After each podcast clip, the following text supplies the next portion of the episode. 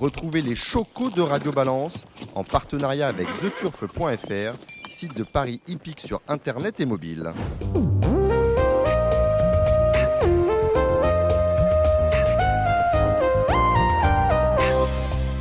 Bonjour, je suis Dominique Cordier. Nous sommes au Cardinal, 5 places de la Porte de Saint-Cloud, Paris 16e, pour un nouveau numéro euh, de Radio Balance. C'est la fin des élections. Au galop et au trot, on reçoit euh, deux candidats. Philippe Germont, euh, dans quelques instants. Philippe Germont, qui est candidat sur les listes AEPI aux élections socio-professionnelles catégorie, catégorie propriétaire euh, de France Gallo. Et le président du trot est avec nous, Jean-Pierre Barjon. Bonsoir Jean-Pierre. Bonsoir Dominique.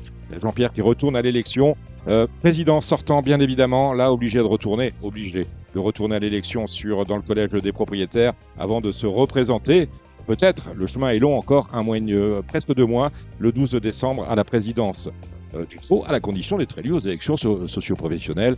14 candidats, on prend 5 noms. 18 ou 19 18, candidats. 19, on en garde 5.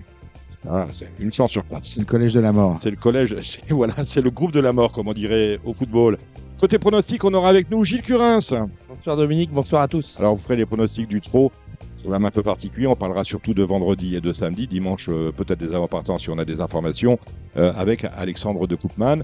Euh, pour le, le galop, nous aurons euh, des, euh, les pronostics de Gilles Barbarin, qui est à Deauville. C'est dommage, il aurait eu une question à vous poser, ce, ce Gilles, mais il vous la posera pas, il n'est pas là. Oh, voilà, vous, ah, bah, vous voyez de quoi, vous voyez à peu près de quoi Je je, connais parle. la question de monsieur. Ouais, voilà. Barbarin. Bon, bah écoutez, quand vous le Il croisez pas au courant qu'il y a des emojis. et- euh, je sais pas, peut-être il, a pas- il a- peut-être il achète pas le journal ou il regarde pas H24, on en parlera de tout cela. Euh, Gilles Barbarin pour le galop, et puis un petit mot, bien évidemment, de celui qui est notre consultant obstacle, c'est euh, Thomas Borin, et on salue ceux, que, ceux qui sont passés euh, nous voir, Guillaume Covès, le président de Radio Balance, et Vincent Mutrel. Et ce numéro est lancé, on retrouve tout de suite Philippe Germont.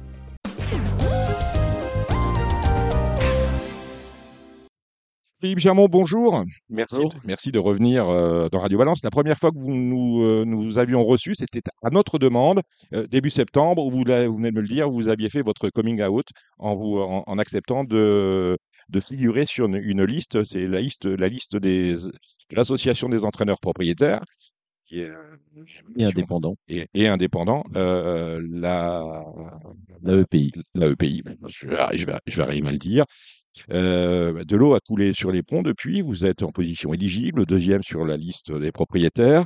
Les élections à France Gallo, c'est à peu près 400 candidats.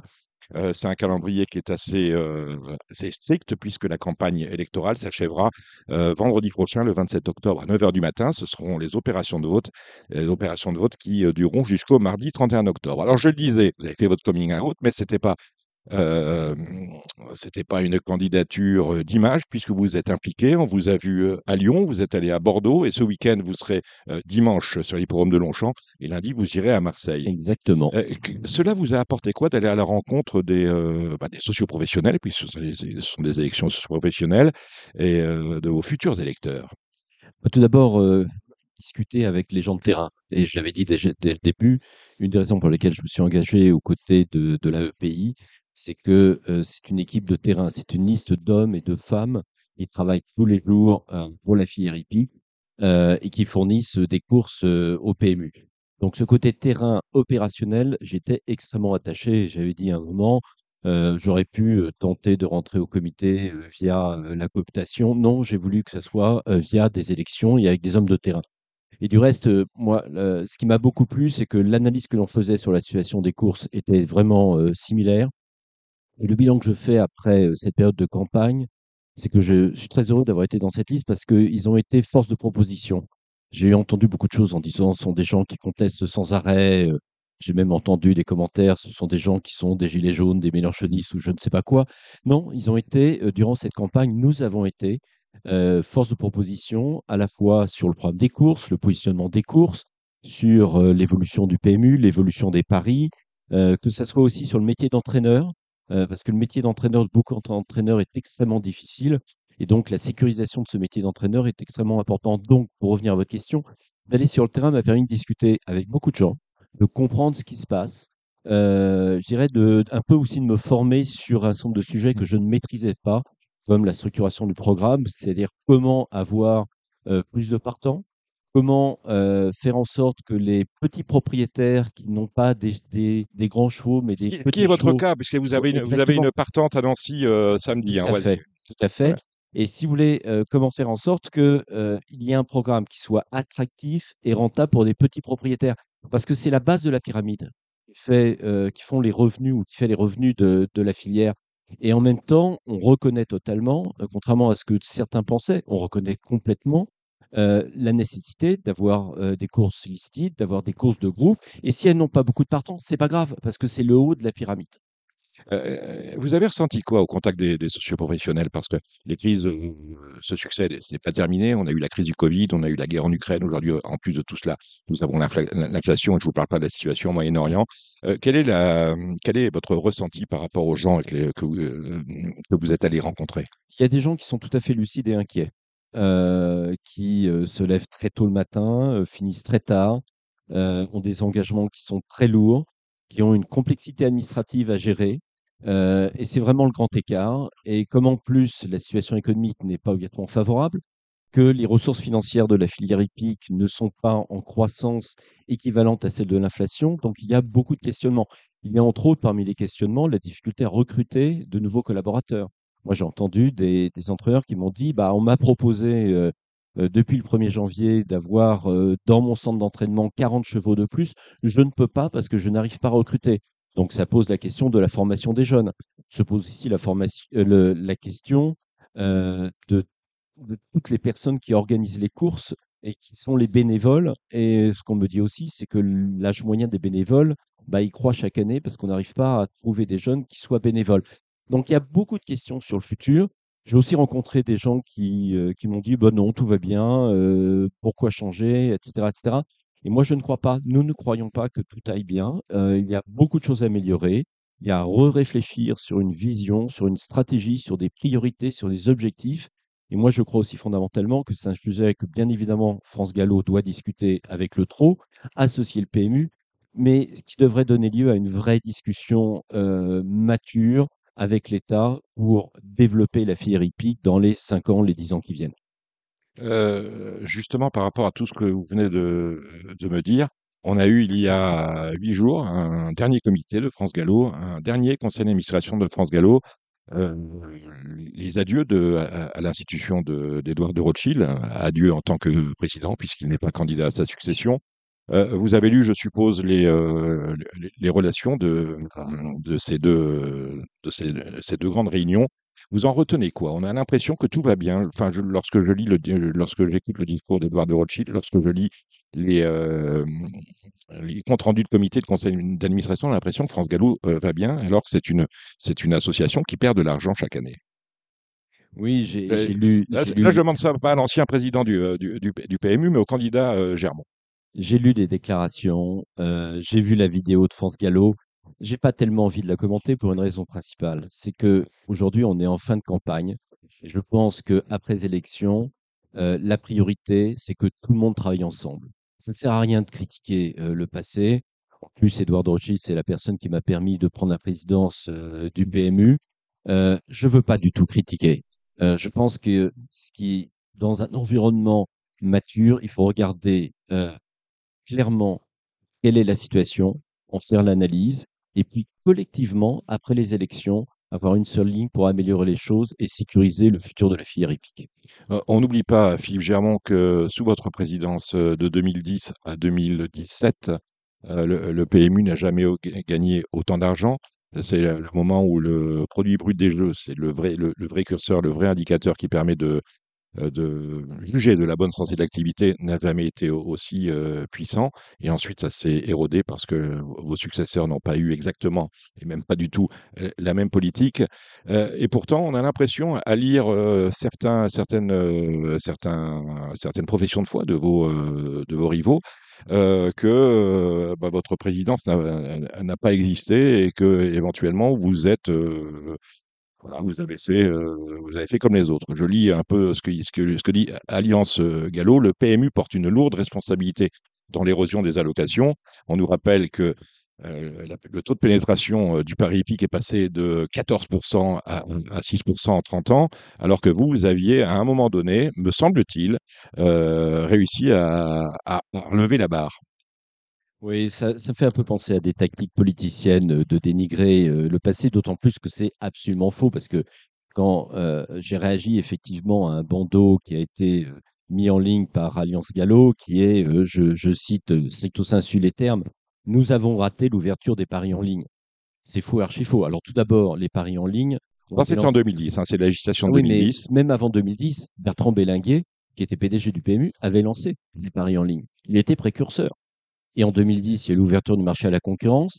Au jour J, nous avons ouvert, euh, bon, seulement les paris en ligne, nous avions déjà sur le hippique, mais les paris sportifs, avec un vrai succès, parce qu'au bout d'un an, nous avions 25% de part de marché. Je rappelle qu'aujourd'hui, on a moins de 3% de part de marché, donc le PMU n'existe pas. Et nous avons lancé le poker et nous avons obtenu 10% de part de marché. Et en plus, ça a créé une dynamique absolument formidable à cette époque-là, ce lancement des paris sportifs pour le PMU, sur les paris hippiques, qui ont connu une très belle croissance. Et nous avons gagné plusieurs centaines de milliers de nouveaux clients. Donc, euh, cette phrase, elle, elle est erronée. En revanche, si on la remet dans le contexte euh, 2018, effectivement, on a, caché, on a cassé la machine. C'est à partir de ce moment-là que le PMU s'est, entre guillemets, euh, ghettoisé. Euh, vous avez, je, je suppose, vu le remarquable euh, documentaire qui a été euh, euh, diffusé par Arte la semaine dernière, où on parlait justement euh, du pari sportif en ligne sous tous ses aspects. Et lorsqu'on regarde ce documentaire qui dure 1h30, vous, vous aller le voir en, replay, on se demande comment le PMU euh, euh, a pu, rester en dehors de, cette manne, de cette, en- dehors de, enfin, de- de- la dynamique de croissance. la dynamique de croissance, voilà, parce qu'on on avait beaucoup de nouveaux joueurs qui arrivaient et un joueur, c'est, il n'y a pas de joueurs de paris sportif, il y a des joueurs hein, qui jouent au paris sportif et éventuellement, si le- le- d'autres produits sont attrayants, hein, ils se laissent tenter. Et nous, on est resté, on est resté spectateurs de cette, euh, de cette évolution. Bah, on était un acteur important. Est-ce qu'on peut rattraper ce temps perdu là? Alors d'abord, on était On est passé, vous disiez, de 25% de part de marché, on était numéro 2, 3%. Est-ce que ce départ-là, ce, ce, ce- est-ce que c'est rattrapable? Tout est toujours rattrapable, mais il faut savoir est-ce qu'on a les moyens de le rattraper? Donc, je pense que d'abord, il faut réparer le hippique. Euh, et je suis heureux d'entendre le nouveau patron du marketing dire que euh, du PMU, dire que c'est un marché d'offres, qu'il faut augmenter l'offre, l'offre de course. Et augmenter l'offre de course créera une dynamique sur, euh, sur les paris hippiques. Et donc, potentiellement, plus de ressources. Le deuxième élément, c'est que euh, là aussi, euh, un nouveau KT, a priori, arrive le 4 novembre. On va voir s'il va être capable d'adresser une cible plus large que la simple euh, cible des, des turfistes sur lequel s'était restreint le PMU à partir de 2018 et entre autres faire des promesses de gros gains. et c'est un domaine, le joueur occasionnel, que l'on a perdu au profit de la Française des Jeux. C'est vraiment triste. Donc il faut réparer déjà le hippique et avec les ressources réparées par le hippique, peut-être réinvestir, dans les paris sportifs. Mais c'est vrai que quand on est passé de 25 à moins de 3% de part de marché, c'est difficile de repartir. Alors, soit on repart tout seul, soit on repart avec un partenariat parce qu'il y a un nombre d'acteurs euh, européens qui ne sont pas présents sur le marché français, qui peuvent peut-être venir sur le marché français en synergie avec le PMU, parce que, contrairement à ce que certaines personnes ont dit, il y a des synergies fortes entre les paris hippiques et les paris sportifs. Beaucoup de parieurs hippiques jouent aux paris sportifs et souhaité en passant, The Turf l'a démontré parce qu'ils font plus de paris sportifs que de paris hippiques. C'est quand même paradoxal. Les auteurs font plus de paris sportifs que n'en fait que le PMU. Donc on voit bien qu'on a loupé totalement le coche à partir de 2018. On vous reprochait, parce que lorsqu'on veut euh, tuer son chien, on n'a qu'à dire qu'il a la rage et ça va bien se passer. On vous reprochait que le pari sportif, c'est un, euh, un, un domaine qui demande beaucoup d'investissement. Ça demande énormément d'investissement, oubliant qu'il faut investir pour gagner. La marge sur le ba- pari sportif, je crois que c'est 15%. Euh, Est-ce que de votre côté, il n'y a pas, du côté du PMU, lorsque vous le dirigez, il n'y a pas eu un, effort de, pédagogie par rapport au- à vos actionnaires qui n'a pas été, euh, qui n'a pas été fait Écoutez, on a fait énormément de pédagogie. Euh, et euh, quand quelqu'un veut pas comprendre ou ne veut pas adhérer, bah, il, il- il fait tout pour ne pas comprendre. Prenons le cas, pardon, je vais être très direct, hein, mais prenons le cas d'Equistratis qui a sans arrêt rappelé qu'on avait perdu potentiellement des centaines de millions d'euros euh, sur les paris sportifs. Parce que vos projets, C'est l'investissement. Voilà, on perd de l'argent, on investit beaucoup d'argent. Qu'est-ce qu'ils ont fait? Ils ont pris, ils ont pris l'intégralité des publicités qu'on a fait du PMU, ils les ont alloués aux paris sportifs. Alors évidemment, on les met en perte. Mais vous vous rappelez cette campagne de publicité qu'on avait lancée en 2010, Mmh. où euh, les jockeys faisaient du haka. Alors on avait consulté les jockeys pour être sûr qu'ils ne soient Mmh. pas, euh, se sentent pas mal à l'aise avec euh, cette approche publicitaire et de la mise en scène des jockeys. Ils avaient trouvé ça très bien. Alors effectivement, c'était une publicité sur le lancement des paris sportifs. Mais ça a servi la marque PMU et ça a servi le pari hippique. Donc effectivement, quand vous avez une comptabilité analytique où vous mettez l'intégralité de la pub sportive sur la première année ou la deuxième année des paris sportifs, vous démontrez qu'elle est en perte. Mais lorsque vous allouez entre le hippique et le sportif, vous démontrez que le sportif apporte une contribution positive. Il y a trois semaines a eu lieu, la, enfin, on a été convié à la présentation du euh, nouveau quintet, le, le, le quintet max. Et là, on, a senti que l'avenir du PMU n'était plus du côté du pari hippique, mais du côté des jeux hippiques. Personne ne sait euh, trop de quoi il en retourne aujourd'hui, mais est-ce que vous trouvez ça judicieux d'aller sur des terres vierges, le hippique, plutôt que de continuer à assurer notre clientèle avec les paris hippiques? Alors d'abord, l'avenir du PMU, ce sont les courses hippiques. C'est fondamental. Et, euh, et pour que le PMU réussisse, il faut que le PMU connaisse les courses hippiques, aime les courses hippiques. C'est comme ça que ça fonctionnait jadis. Et je vous rappelle qu'effectivement, quand je suis arrivé totalement vierge euh, de la filière hippique en 2009, j'avais une équipe qui avait été montée par Bertrand Bénaguier, qui était une équipe excellente, qui aimait les courses hippiques, qui les connaissait et que j'ai gardé intégralement. Euh, tout le monde est parti. Tout le monde, on leur a demandé de partir progressivement. Donc je pense que le PMU a perdu un peu ses repères. On a eu une vingtaine de directeurs qui sont partis. hein. Il y a eu un turnover assez fabuleux. On a perdu a eu- beaucoup de compétences. Il y a eu des les historiques retraite. qui sont partis, sûr. et puis après, on a accéléré avec un turnover important.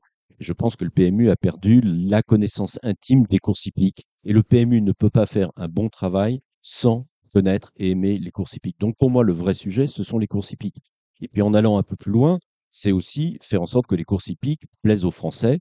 Un spectacle, un spectacle sur les très grandes courses qu'on puisse voir sur les chaînes nationales, sur une chaîne nationale, une présence sur Internet, une présence sur les réseaux sociaux. Euh, ça s'est fait. Moi, je me rappelle d'une discussion que j'ai eue avec le patron de Santa Anita à Los Angeles, qui m'avait dit, bah, j'avais vu que le bassin de Los Angeles, ils allaient tous le week-end à, à Las Vegas pour jouer. Donc, j'ai fait en sorte qu'ils restent à Los Angeles. Donc, il y a eu un gros travail de fait sur les réseaux sociaux, de façon à pouvoir amener le- les, joueurs du bassin de Los Angeles sur Santa Anita le, week-end. Il faut continuer à faire ça et le faire euh, la main dans la main entre le trot, le galop et le PMU. Vous ressentez encore euh, beaucoup de tabous? Parce que là vous parlez des joueurs de Los Angeles, on, les fait on les fait rester en mettant des, ma- des machines à sous. On a des, euh, endroits assez fa- fantastiques qui pourraient être des, euh, salles de jeu ouvertes toute l'année. Je pense euh, à, nos hippodromes, pourquoi pas un casino à Longchamp. Est-ce que vous sentez qu'un jour ces, ces tabous-là on pourra les briser? Je ne suis pas obligatoirement convaincu qu'il y a des synergies fortes entre les machines à sous euh, et les courses hippiques.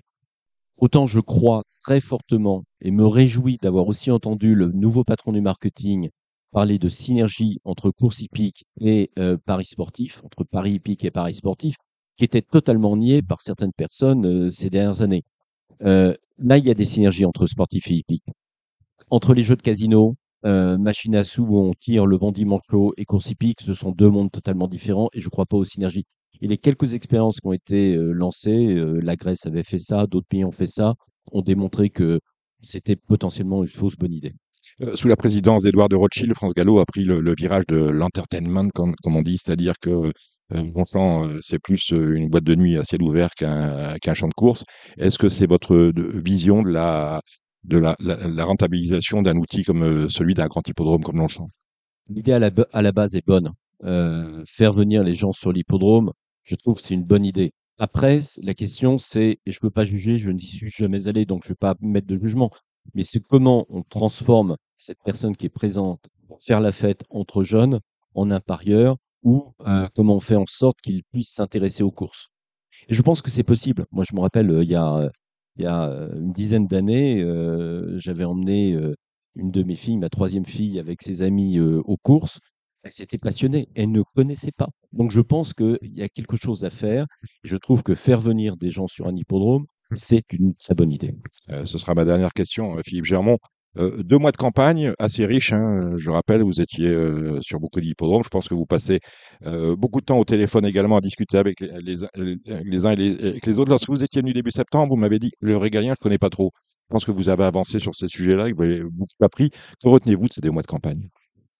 Alors déjà, énormément de contacts, énormément de personnes. La reprise de contact avec les filières hippiques, parce que même si j'avais gardé euh, beaucoup d'amis dans la filière, revenir sur le terrain, revenir dans les hippodromes, constater qu'il y a des hippodromes qui vivent. Moi, j'étais super heureux de voir dimanche dernier à Bordeaux un hippodrome qui était plein, le restaurant qui était plein, euh, la moyenne d'âge était assez jeune, il y avait des familles. Donc, je trouve que c'est extrêmement prometteur. Donc, je dirais le régalien, effectivement, moi je ne suis pas un spécialiste, mais colistiers euh, le sont. Euh, ce que je retiens, c'est que il ne faut jamais désespérer. on peut toujours retourner une situation. Ce qui va être absolument capital, c'est qu'il y avait une véritable entente au sein de la filière pour améliorer les situations économiques de France Gallo et donc de facto améliorer les situations économiques des propriétaires, des éleveurs, des entraîneurs, mettre en avant les courses. Et ça, c'est quelque chose qu'on va devoir faire collectivement, sans bataille de, des uns contre les autres et autres. Il y a différents business models dans la filière hippique. Il y a les petits propriétaires où leur taux de couverture de frais n'est pas assez élevé. Donc il y a une vraie question de comment faire courir plus leurs chevaux pendant plus longtemps c'est absolument important.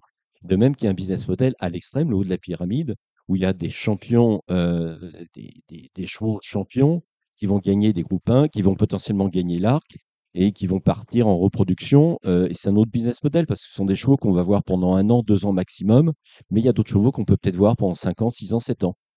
Euh, les élections, je le rappelle, euh, commencent le, moment du vote commence le 27 octobre et s'arrête le 31 octobre. L'élection euh, du président par le comité, ce sera le 12 décembre. Est-ce que, par rapport au nom que l'on connaît, on, connaît, on pense à messieurs de Bourgoin, de Saint-Seine, d'Etré et d'Indy, vous avez déjà une idée de, de, de, celui à qui vous allez accorder votre suffrage? On aura une idée quand on connaîtra leur programme, quand on les aura rencontrés. Donc, on a un certain nombre de questions à leur poser. Je pense qu'aujourd'hui, euh, les programmes ne sont pas obligatoirement tous aboutis. Je pense que un certain nombre de candidats, là aussi, font le tour de France, écoutent pour euh, construire leur programme. Euh, je pense que chaque chose en son temps. Premier temps, c'est effectivement faire gagner le plus de personnes sur notre liste des AEPI, avoir du poids au sein du comité pour faire avancer un nombre d'idées que nous avons portées. Parce que là aussi, nous avons une démarche extrêmement constructive en apportant des idées. Et puis, en fonction de ce que souhaite faire tel ou tel candidat à la présidence, eh bien, nous ferons notre choix. Oui, justement, mais j'espère vous reposer la question euh, courant du mois de, novembre, voire euh, début décembre. Élection du président, c'est pour le mardi 12 décembre. Merci d'être passé par Radio Balance, Philippe Germont. On se retrouve avec plaisir très vite.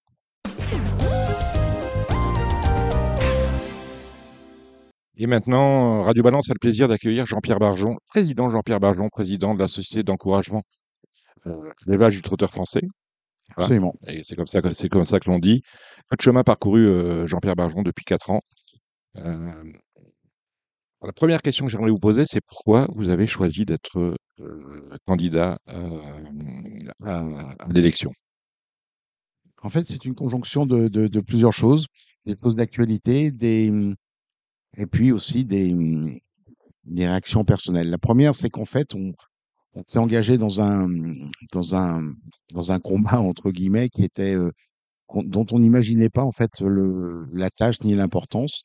Et euh, plus la pression a été forte avec le Covid, avec euh, avec la pression qu'on a eue, avec l'inflation, avec la guerre en Ukraine, et plus quelque part on, on a vu qu'on était on était un peu dur au mal. Et, et la période se terminant là maintenant, on s'est dit qu'est-ce que qu'est-ce qu'il faut faire ensuite? Et c'est là que, en ayant vu les, candidatures qui, se préparaient ou qui s'annonçaient, avec Patrick David, on, s'est dit tout ce qu'on a construit va être le socle d'une ère nouvelle, c'est-à-dire les, les quatre ans qui viennent vont être normalement beaucoup plus faciles que les quatre années où on, on est parti avec une situation déficitaire, on connaissait aucun dossier, on, était, on était dans la découverte. Aujourd'hui, on est dans l'expérience et dans la motivation. Alors ça, c'était la première approche. Mais la seconde, ça a été aussi un élément d'actualité. C'est que mmh, le départ de, mmh, de Olivier Deloy, associé avec la, non-candidature d'Edouard Rothschild, fait quelque part que l'association, l'institution que nous avons co-dirigée avec, avec Edouard, cette institution qui est de de 3000 salariés, de 600 millions d'euros de charges, de nombreuses sociétés, eh bien, on s'est euh, on s'est retrouvé à se dire, mais nos collaborateurs, avec qui ils vont avoir? Et là, ça risquait de faire un trou euh, énorme, c'est-à-dire euh, pas de, pas de connaissance des dossiers côté galop, pas de connaissance du dossier côté trou. Et là, c'est une responsabilité qu'on, avec Patrick, on ne s'est pas senti prendre. Euh, comment vous avez pris justement la non-candidature, euh, le retrait d'Edouard de Rothschild? Est-ce que vous avez, il y a eu chez vous une, inquiétude et éventuellement une peur par rapport à, demain? C'était une surprise. le premier temps, c'était une surprise. Et, ensuite, et ensuite ben, on est vraiment dans, dans l'expectative. C'est pour ça qu'on on, nous sommes dans la, dans la curiosité évidemment des futurs candidats et de qui vont-ils être, avec peut-être un message qui est que cette responsabilité, qui n'est pas non seulement la responsabilité de la présidence du galop, mais de, de la coprésidence de l'institution, nécessite un engagement euh, personnel qui est euh, qui va au-delà de la connaissance du galop ou du trou et qui va euh, qui vous projette dans, dans, quelque part ce que c'est qu'une une très grosse entreprise qui fait 10 milliards. Est-ce que vous trouvez que vous êtes un président iconoclaste par rapport à, votre prédécesseur? Je pense à Dominique de Bellègue. Profil différent, génération différente, formation différente. Euh, le seul point commun en fait que nous avions, c'est le, c'est l'amour des courses et l'amour de l'élevage. Euh, je parle de, de gestion iconoclaste, mais en tout cas de profil iconoclaste. Euh, vous avez brisé un, tabou, je, vais peut-être dire un, véritable tabou, c'est celui de de, de l'intervention des forces de l'ordre mardi dernier à, Vincennes. On n'avait jamais vu de mémoire de turfistes les, euh, les forces de l'ordre évacuer les manifestants. Habituellement, lorsqu'il y avait une manifestation et qu'une réunion de course était bloquée, eh bien, elle était bloquée toute l'après-midi, la nuit tombée, chacun rentrait chez soi et on avait perdu la recette. Euh, ça n'a pas du tout été votre, votre lecture de, de la situation. Lecture de la situation, c'est qu'à partir du moment où vous êtes un organisateur, pèse sur vous la responsabilité de l'organisation et de la sécurité de l'événement. Dans un premier temps, dans l'histoire dont vous, dont vous faites euh, écho, c'est-à-dire les différents mouvements qu'il y a eu dans l'histoire des courses, il y a eu beaucoup de mouvements qui étaient là pour interpeller, alerter avec certains retards et avec, euh, et avec quelque part, euh, j'ai envie de dire, des clignotants orange en disant attention, on va aller plus loin, mais tous n'ont pas, ne sont pas terminés par des blocages. Aujourd'hui, la situation économique est extrêmement difficile pour nos, nos, nos socioprofessionnels qui ont des problèmes de, de, de, trouver des collaborateurs, euh, qui sont dans un univers de compétition extrêmement important dans lequel l'inflation est venue encore rebattre énormément de cartes. Et, et ce qu'on a vu, c'est que dans un premier temps, les, les professionnels se sont rapprochés des manifestants qui étaient des, des retraités pour essayer de parler. Et donc, on a apprécié notamment que Jean-Michel Bazir, le, le, le, Zidane des courses. Le, Zidane des courses viennent, viennent ouvrir un dialogue. Et, euh, et assez rapidement, euh, s'est aperçu que, que globalement, c'était un faux dialogue et qu'il ne pouvait pas y avoir de dialogue et de négociation. Et euh, le, temps, le temps a passé et, la grogne a, a, monté d'une façon extrêmement importante euh, chez les socioprofessionnels qui se sont retrouvés, euh, après avoir attendu pratiquement trois heures, se sont retrouvés à, à vouloir affronter et faire eux-mêmes euh, eux-mêmes la, la, la, justice entre guillemets qui était en tout cas pour eux de pouvoir euh, avoir accès à leur outil de travail et de pouvoir faire les courses pour lesquelles certains étaient partis à 5 heures ou 6 heures du matin. Et, et lors des premiers échanges qu'il y a eu sur, euh, sur quel était le problème et quelle était l'urgence et quel était le, le, pourquoi de, de, ce mouvement, manifestement, les, les, les, les, les syndicalistes sont pas convaincus ni de l'urgence, euh, ni, euh, ni de, de, de, la nature réelle de ça. Et à un moment donné, lorsque certains ont parlé de, de, de, de retraite en moyenne à 4000, 4500 euros, 3500, voire certaines retraites qui vont, qui vont beaucoup, beaucoup, beaucoup plus loin. Vous parlez de 11 000 euros pour certains. Non, non, là, euh, vous avez des retraites qui vont bien, bien au-delà de 11 000 euros. Euh, parce qu'en fait, dans ce, dans ce phénomène-là, on, on a, on a fini par comprendre que vous aviez une retraite, ensuite vous aviez une retraite complémentaire, ensuite vous aviez une troisième retraite complémentaire si vous étiez cadre, et ensuite vous avez une autre, une autre retraite, c'est celle-là, cette, cette surcompensation en fait qui, qui était en cause, et les, grévistes voulaient, voulaient qu'elle soit indexée. Et, euh, et donc, lorsqu'il y a eu un échange, si vous voulez, entre des, des, montants de salaire en moyenne à 3-4 000 euros Et euh, nous, les socioprofessionnels, où certains à la retraite ne touchent que 950 ou 1000 euros, c'est-à-dire en dessous du SMIC, et pour lequel nous avons, euh, nous, au trop, une, une aide sociale pour essayer de les amener au SMIC, là, il y a eu à un moment donné un, j'ai envie de dire un, il y a eu un choc de, il y a eu, rupture. il y a eu un choc de Mmh. réalité. Mmh. Et, euh, et, et donc, au bout de, au bout de deux heures ou trois heures, on risquait vraiment d'avoir, euh, d'avoir un affrontement. Euh, et, euh, et quelque part, euh, la piste n'est pas un lieu de négociation. La piste n'est pas, n'est pas un endroit pour faire avancer les choses, sachant qu'il y a d'autres, il y a d'autres instances, il y a d'autres bureaux, il y a d'autres, il y a d'autres rendez-vous, et que quelque part, cette méthode au chantage euh, est extrêmement violente, et que si elle a fonctionné, comme vous le disiez à une époque, il semblerait qu'aujourd'hui, les On a failli marcher professionnels chez vous d'ailleurs lorsqu'on a inauguré la, la grande piste où on a eu euh, des mouvements, euh, des mouvements sociaux. Oui, oui, mais c'est c'est une méthode, c'est une méthode qui est un peu le- la méthode de, de, de l'ancien temps. Qui a vécu selon vous en, en- en tout cas, il faut faire très attention. C'est-à-dire que cette méthode, moi, je la défends pas. hein. C'est-à-dire de, on fait un chantage avant de négocier et on veut pas négocier en faisant un chantage. Euh, moi, je pense pas que c'est la bonne méthode. C'est-à-dire que dans un dialogue social progressiste, euh, évidemment, vous vous mettez autour d'une table et vu les enjeux, la demande quelque part de, de, des, des, des retraités était un engagement à 15 millions d'euros, euh, parce que c'est un engagement Mhm. récurrent dans le temps, et qu'avant de pouvoir prendre une dépense à 15 millions d'euros, euh, il vaut à minima passer par un conseil d'administration. Et entre-temps, dans ce dossier, ce qui avait été convenu, et d'ailleurs tout le monde le, savait, c'est qu'on a demandé une intervention de l'État parce que globalement, cette euh, co- surcomplémentaire, elle est financée par les tickets des, des joueurs non, réclamés et que et qu'aujourd'hui, ça ne suffit plus. Donc, il y a une lettre qui a été envoyée par, euh, France Gallo et par moi-même pour, pour euh, poser la question à nos deux ministères de, de tutelle pour qu'ils nous aident à trouver des solutions. Parce que clairement, euh, il y, a, des limites à, nos réserves financières. Euh, les, allocations, ça a été, votre mantra durant ce, durant durant votre, votre mandat. On se souvient de la campagne de Philippe Savinel, votre opposant, il y a quatre ans, qui disait que les allocations ne doivent pas être une variable d'ajustement. Ça n'a jamais été pour vous une variable d'ajustement, ça a été une priorité?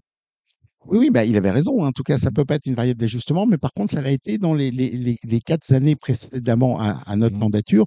Pourquoi? Ben Parce que les, les administrateurs de, de, de, de la mandature précédente étaient, étaient convaincus qu'il fallait absolument pas baisser les allocations. Mais comme ils n'avaient pas créé de valeur en, en face, ils ont continué à développer et à distribuer des allocations qui étaient prises dans les réserves. Et ces fameux administrateurs se sont retrouvés complètement désavoués l'année 2018. C'est-à-dire, pour rappel, les administrateurs doivent présenter un budget et ensuite le conseil d'administration doit valider ce budget. Mais ce budget, il passe par, la tutelle de l'État. Et donc, lorsque hum, l'État a vu que 130 millions d'euros de déficit avaient été enregistrés sur les trois années précédentes, ils ont refusé le budget. Et donc, les administrateurs n'ont pas pu faire ce qu'ils voulaient. Eux, ils voulaient clairement que hum, refaire encore des pertes pour que l'année 2019 ait un Ça, on continue d'augmenter, mais on creuse un trou. Voilà. C'est pour ça que j'en profite, euh, vous me parlez de ça pour, pour dire, lorsqu'on essaie de comparer les allocations de même de 2023 à 2018, par exemple, et on dit elles ont progressé ou pas assez ou pas du tout et autre chose, c'était, c'était des allocations qui ne correspondaient pas à la création de valeur de la marque Le Trot. C'était des allocations prises dans des réserves. Alors qu'aujourd'hui, clairement, on a réussi à, atteindre un, niveau qui est, euh, de plus, plus 13% euh, cette année par rapport à, à 2019, mais surtout d'avoir aussi reconstitué des réserves pour la, société. C'est-à-dire que nous avions globalement 73 millions au moment où on est arrivé, et aujourd'hui, euh, nous avons plus de 100 millions de réserves. Donc, on, on a créé la valeur. Cette valeur a été dispatchée en deux grandes parties. Augmentation des allocations. Ensuite, prime d'inflation qui était quelque chose de complètement innovant et nouveau. Prime aussi de, Covid. Et ça a été du reste, euh, entre parenthèses, la première fois que dans l'histoire de l'association, on a versé de l'argent à nos sociétaires sans qu'ils ne courent. Ah, Jusqu'à présent, c'était on a un bon cheval, on gagne, on prend de l'argent. Et là, ça a été vraiment une mesure sociale extrêmement importante. On, est en face à une, crise, on prend des ressources et on les donne à chaque responsable d'un cheval. On vous a reproché, on a reçu euh, les différents candidats, hein, euh, Gilles euh, Caroline Sionneau, Stéphane Provost. Euh, deux d'entre eux vous ont reproché de ne pas, justement, durant cette crise de Covid, avoir pris de ce qu'on appelait le fameux PGE de manière à garantir euh, l'activité sans travailler. Est-ce que vous regrettez de ne pas l'avoir fait? Bien, aujourd'hui, euh, dans la question que vous posez, PGE, est-ce qu'on se, rappelle du, du, premier mot qui est le P? Le P, c'est un prêt. Donc, au moment où nous sommes euh, face au Covid, nous, avions donc six ans avant, cinq ans avant, 240 millions, 235 millions d'euros dans les caisses. Au moment où nous arrivons, nous sommes tombés à 75. Et imaginons qu'on nous ayons pris 75 millions ou 70 millions de PGE, nous serions arrivés à zéro, puisque dans la, lecture d'un d'un bilan, vous avez évidemment le disponible, mais vous avez les sommes empruntées. Donc, quelque part, est-ce qu'on pouvait emprunter quelque chose qui euh, avait été quelque part interdit par les administrateurs, euh, par, par la tutelle en tout cas, un an avant, puisqu'ils voulaient déjà prendre les, les fameux 30 millions d'allocations et pour les, pour, les, pour les mettre. Donc, aujourd'hui, évidemment que ce n'était pas une solution de gestion, parce que tout prêt doit être remboursé. Et quand aujourd'hui, on a le plaisir de, de, de, de vous dire qu'on a progressé dans les fonds propres de plus de 30 millions plus 43 millions d'allocations qui ont été versées, eh bien 43 plus 30, ça fait 70 millions ou un peu plus. Donc c'est ça la création de valeur, une création de valeur associative, c'est-à-dire qu'on distribue en allocation, mais aussi on fait très très attention à la, gestion de, l'association. Alors, créer de la valeur, c'est aussi remettre de l'ordre euh, sur la piste et notamment dans les programmes, de manière à rendre euh, le produit un peu plus appétant. Et euh, on- a senti chez les uns et les, autres, ceux qui vous sont, qui s'opposent à vous, que certaines mesures encore aujourd'hui ne passaient pas. Hein, On se souvient que Caroline, ça a été repris d'ailleurs sur les réseaux, les réseaux sociaux, Caroline Sionneau disait euh, Q1, Q2, Q3, on n'est pas chez Audi. Euh, est-ce que vous, est-ce que vous, vous sentez qu'il y a quand même beaucoup de traditionnalisme, de, euh, d'esprit assez, euh, assez réactionnaire par rapport à cela et que euh, briser les tabous à un moment donné, c'est, euh, ça peut vous porter tort? Ou est-ce que vous pensez que c'est le chemin qu'il faut vraiment emprunter? Aujourd'hui, qu'est-ce qui nous fait vivre? Ce sont des, des, des joueurs, et les joueurs sont des clients, et les clients sont des consommateurs. Donc, quelque part, à un moment donné, euh, il y a une chose qui est évidente et qui est, qui est, qui est, qui est le secret de tous les, les, les marketeurs et toutes les grandes marques, c'est on ne change pas le mental du client. Et, et à la grande époque, Patrick Lelay avait dit, euh, avait dit le rôle de TF1, c'est c'est de- d'essayer de, de, de vendre un peu de publicité pour prendre du temps de cerveau de la, de la ménagère de moins de 50 ans. Donc, il faut payer pour essayer de, parler et de convaincre le client. Mais on ne le change pas. On peut essayer de le convaincre, on peut essayer de le séduire.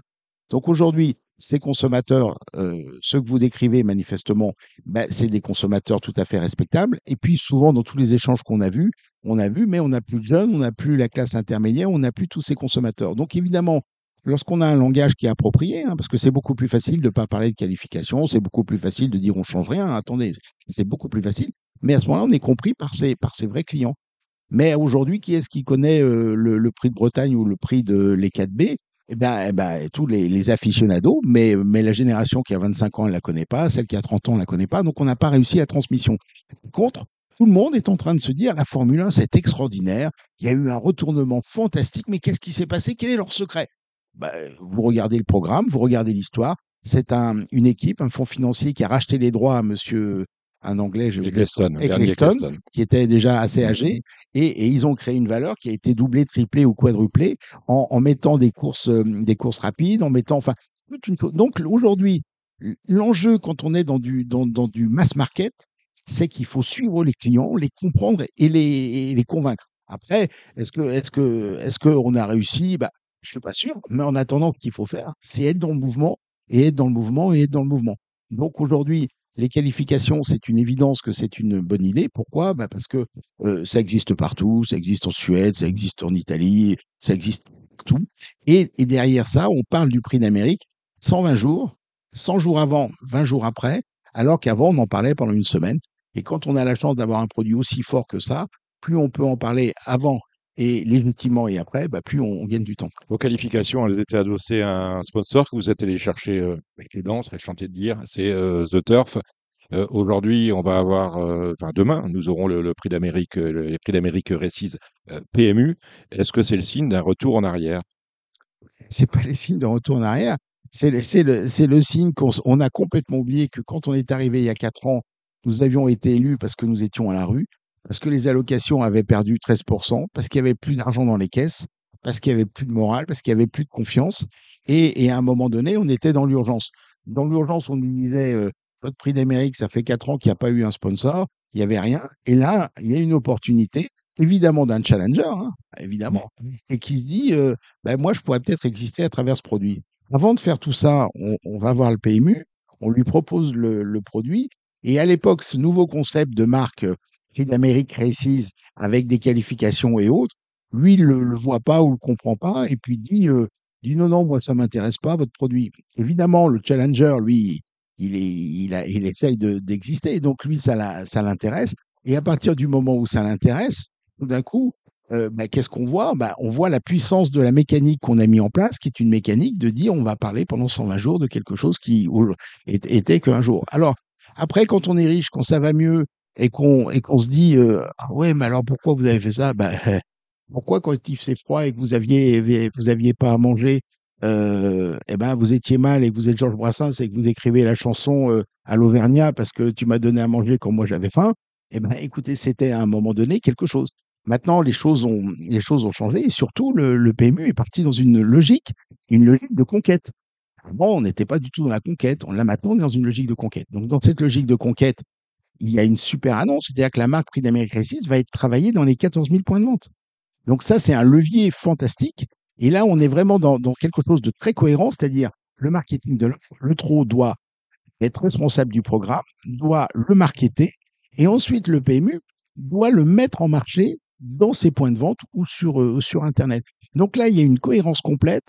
Et donc, avant, si vous vous rappelez, il y a 4-5 ans, on disait Ah, le PMU nous a pas donné ce qu'on voulait. euh, s'il n'y a pas de résultat, allez voir le PMU. Nous, on dit pas s'il n'y a pas de résultat, allez voir le PMU. On dit d'abord est-ce que notre produit y colle? Est-ce que les partants y collent? Est-ce que les clients le comprennent? Est-ce que euh, les, joueurs le jouent? Et ensuite, évidemment, on demande au PMU de- d'être performant dans, dans sa partie, dans sa responsabilité. Mais le PMU a une responsabilité. Nous, on en a une, une très grosse. Euh, on, on a vu aussi, bon, alors on a parlé du prix d'Amérique, on a aussi les, les critériums. Vous avez tout regroupé le même jour. C'est la journée des critériums, c'est à la mi-septembre. Euh, quel jugement vous portez sur, euh, sur cela? Dans votre question, vous dites vous avez tout regroupé. Mm. En fait, c'était la direction technique de l'ancienne mandature qui avait déjà mis en place cette révolution, entre guillemets, qui était de dire il nous faut un programme beaucoup plus lisible. Et donc, en fait, euh, tout ça a été fait. Et nous, euh, C'est-à-dire que c'était, le, le- le- constat existait avant déjà. mais, mais là-dessus, on a, on a, nous, porté la, la notion de marque. Mhm. Donc, on a imaginé Critérium 3, 4, 5 avec des couleurs. On a imaginé un, un, un comment dirais-je, un, un cadeau pour les, un trophée pour tous les, les gagnants. euh, avec C3, C4, C5, on a fait tout ça, mais la partie technique, elle était faite. Donc, on n'a pas eu du mal du tout, nous, à renverser la table. La partie technique était faite. Contre, on est venu amener la couche consommateur, la couche euh, publique, la couche euh, client. Tout ça nous amène à Vincennes, création de valeur avec euh, les prix d'Amérique euh, The Turf, puis aujourd'hui, demain, PMU, la journée des critériums et l'éclairage de la grande piste. Oui. Parce que on avait des, des, des quintets en nocturne qui euh, se déroulaient généralement sur la petite piste. Là, on a éclairé la grande piste. Et là aussi, c'est une création de valeur parce que les chiffres sont meilleurs. Là encore, le, dossier, euh, le dossier de la, création de, l'éclairage de la grande piste, il datait de 4, 5, 6 ans avant nous. Donc, c'est pas nous qui avons l'idée. Simplement, qu'est-ce qui s'est passé? En l'espace de 3 mois, on a, ou 4 mois, on a décidé, on a délivré la- l'éclairage de la piste. Maintenant, il n'y avait pas besoin d'avoir fait Saint-Cyr pour savoir que les clients voulaient la piste de 2007, euh, que tout le monde la voulait et que la nuit euh, arrive très vite l'hiver. Euh, 18 heures, il fait nuit, donc si on peut l'éclairer, c'est mieux. hein. Sur Vincennes, vous êtes en retard sur le, le renouvellement du bail, puisqu'on parle de cela. Alors, sur Vincennes, si, si on, fait référence à, à une des premières annonces que j'ai faites il y a quatre ans, j'ai parlé du concept de Vincennes Arena.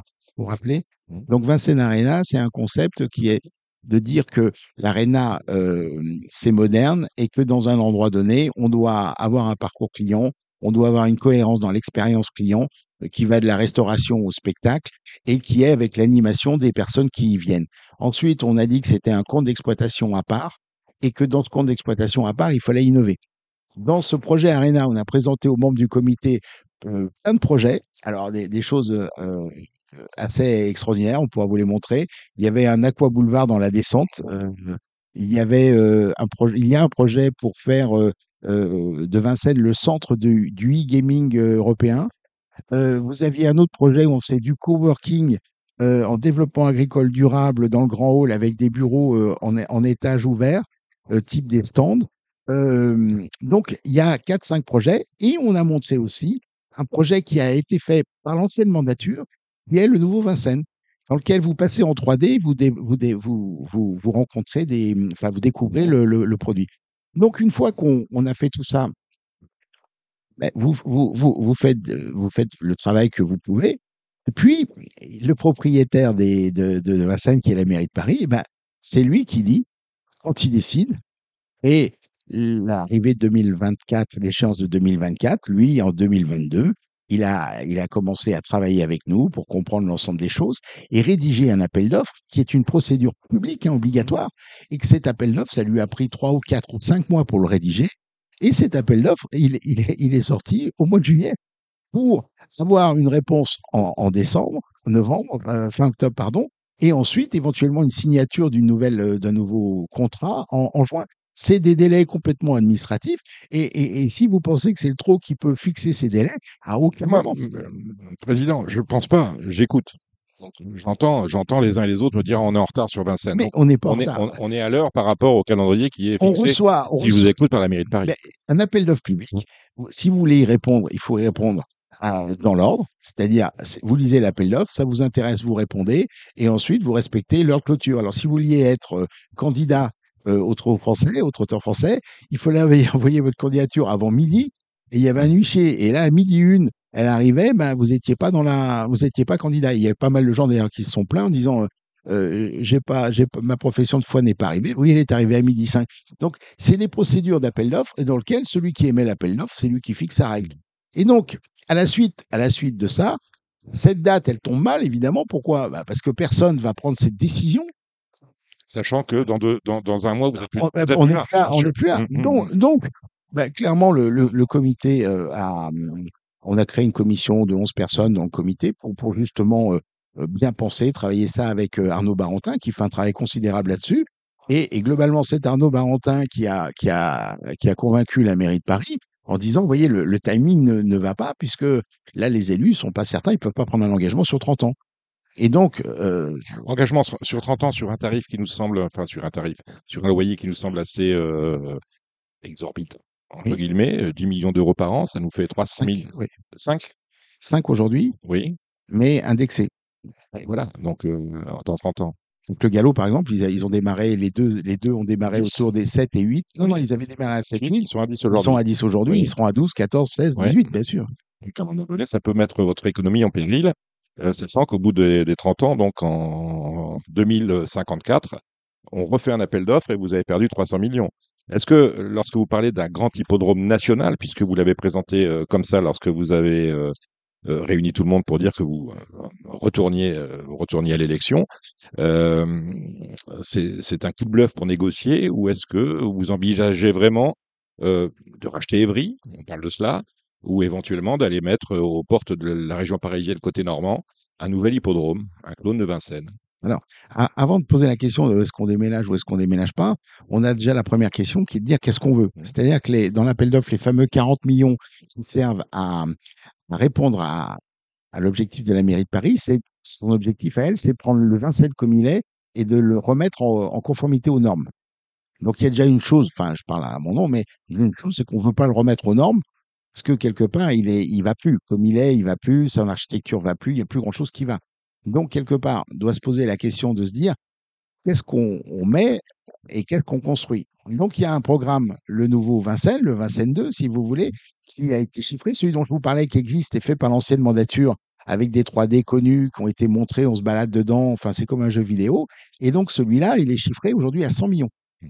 Donc, avant de déménager à En plus, en plus du loyer, hein, on est bien Oui, d'accord. hein. donc, avant de déménager, avant de déménager de, de Vincennes, faut se poser la question de, on reste à Vincennes, qu'est-ce qu'il nous, qu'est-ce qu'il nous faut? Et donc là, on est dans un projet qui ressemble un peu au, au Nouveau Longchamp, si ça vous rappelle quelque Mmh, chose. Oui. C'est-à-dire euh, environ 100 C'est millions moins cher que le, nouveau- le nouveau Longchamp, hein, déjà. On s'en sort bien. hein. au début, parce que euh, entre le Après, les, début et la- ah, les architectes, c'est compliqué. entre le début du Nouveau Longchamp et la fin du Longchamp, c'était pas la même chose. Donc aujourd'hui, on parle de 100 millions. Donc sur un support loyer à 5 millions. Enfin, vous, vous, vous voyez le, voyez les choses.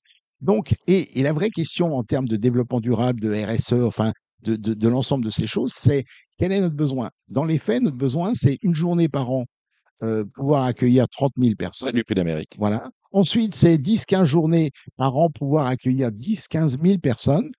Et c'est 150 à 200 jours par an, euh, donc moins, moins 20 jours, donc, euh, donc 180 jours où nous n'aurons jamais plus que 800, Donc, c'est 900 nécessairement spectateurs. Un espace modulable. Modulaire. Voilà, donc c'est un espace modulable euh, qui doit être accessible. Enfin, donc, il- on est en train de travailler euh, sur un, un cahier des charges extrêmement complet, sans parler de déménager. hein. Qu'est-ce qu'on voudrait, comment on voudrait, qu'est-ce qu'on voudrait? Ensuite, comment euh, ça va être deux ans de travaux. Donc, comment on, on, on- on- on arrête Vincennes pendant un an ou deux ans? Combien ça coûte en loyer qu'on peut pas même utiliser puisqu'on finance des travaux Enfin, vous, vous voyez, il y a un ensemble de choses. Et alors après, vous avez l'étape d'après qui est euh, qui est de voir qu'est-ce qui se passe sur Paris, euh, la ville de Paris, qu'est-ce qui se passe. Donc, on, on est on est nous en train de travailler pour se dire qu'il n'est pas certain que pendant les Jeux Olympiques euh, nous aurons des courses à Anguin ou à Vincennes Mhm. parce que ça paraît la circulation va être va être compromise. Le projet de Mme Hidalgo, c'est de fermer le périphérique à mis à mis euh, une voie sur deux, même après le- les Jeux Olympiques.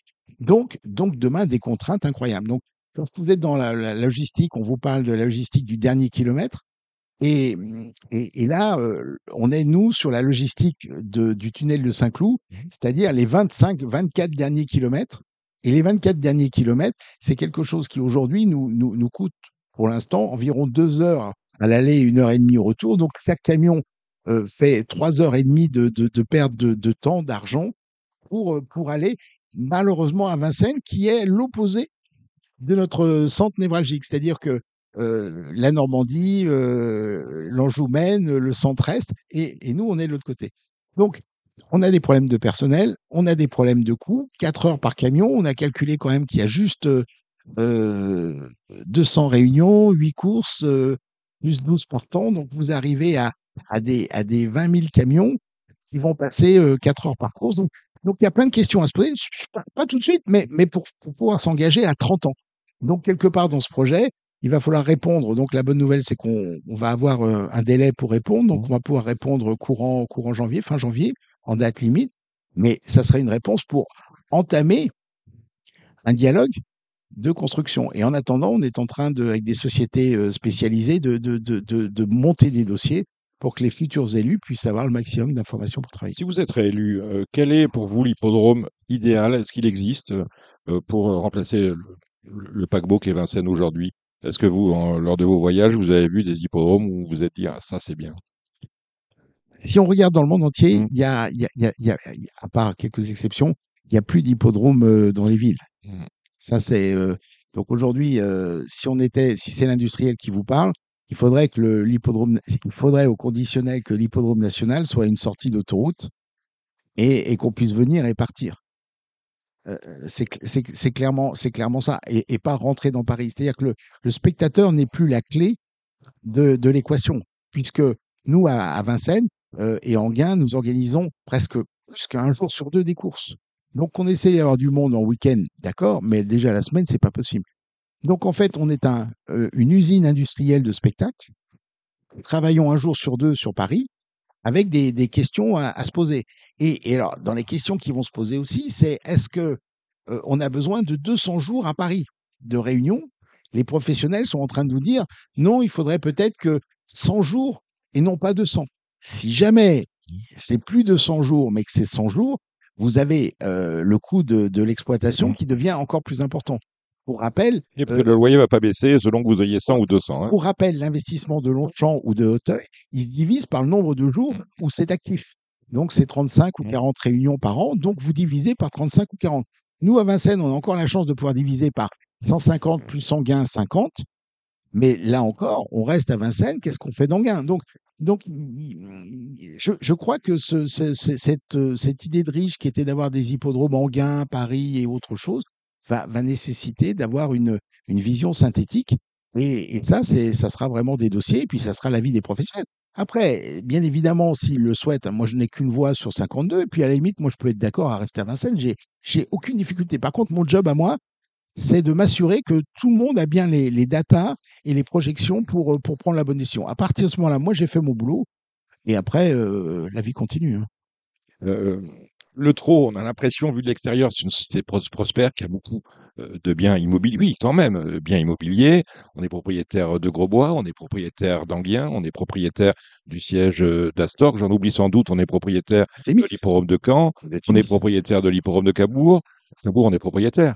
On est propriétaire de l'hipporome de Rambouillet. Et maintenant, on est propriétaire euh, de Thémis, La moitié. la moitié. Et, euh, la- la- et, euh, et on loue, le- dont on loue certains étages au PMU. Écoutez, c'est, quand même assez intéressant. On, on- on parlait des tabous. Est-ce que euh, le fait de réunir toute l'institution des courses, PMU, et les deux sociétés mères sous le même toit, c'est, un tabou? Vous, que vous avez euh, réussi à briser ou, ou- vis-à-vis, une idée vis-à-vis de laquelle vous sentiez qu'il y avait une demande du PMU, une demande du, euh, euh, de France Gallo. Est-ce que vous êtes inscrit dans un mouvement naturel? Votre question est, est- est intéressante parce que elle, elle, elle- elle amène à se poser la question de dire est-ce que dans le travail qu'on fait, il y a de la révolution en termes de vision C'est ça. et, ou pas? Dans les faits, l'éclairage de Vincennes, c'était pas une révolution. Ils en parlaient depuis cinq ans. Il fallait le faire et transformer et délivrer. Le, la maison centrale de l'institution, tout le monde y a pensé et tout le monde pense que c'est du bon sens. Mais on n'y arrivait pas, on le faisait pas. Ensuite, quand on a voulu le faire, euh, à un moment donné, on était parti sur des, des mètres carrés euh, très importants et en plus, on était locataire. Et là, dès que moi j'ai posé la question à Edward Rothschild, il m'a dit non, on fait des calculs ensemble, on prend un fichier Excel et il me dit non, mais tu as raison. Si les loyers de bureau font la richesse des, mutuelles euh, et que nous, nous avons les moyens de, pouvoir acquérir ces bureaux, il faut que ça fasse la richesse de l'institution et pas la richesse des mutuelles. Donc nous sommes devenus propriétaires et non pas, locataires.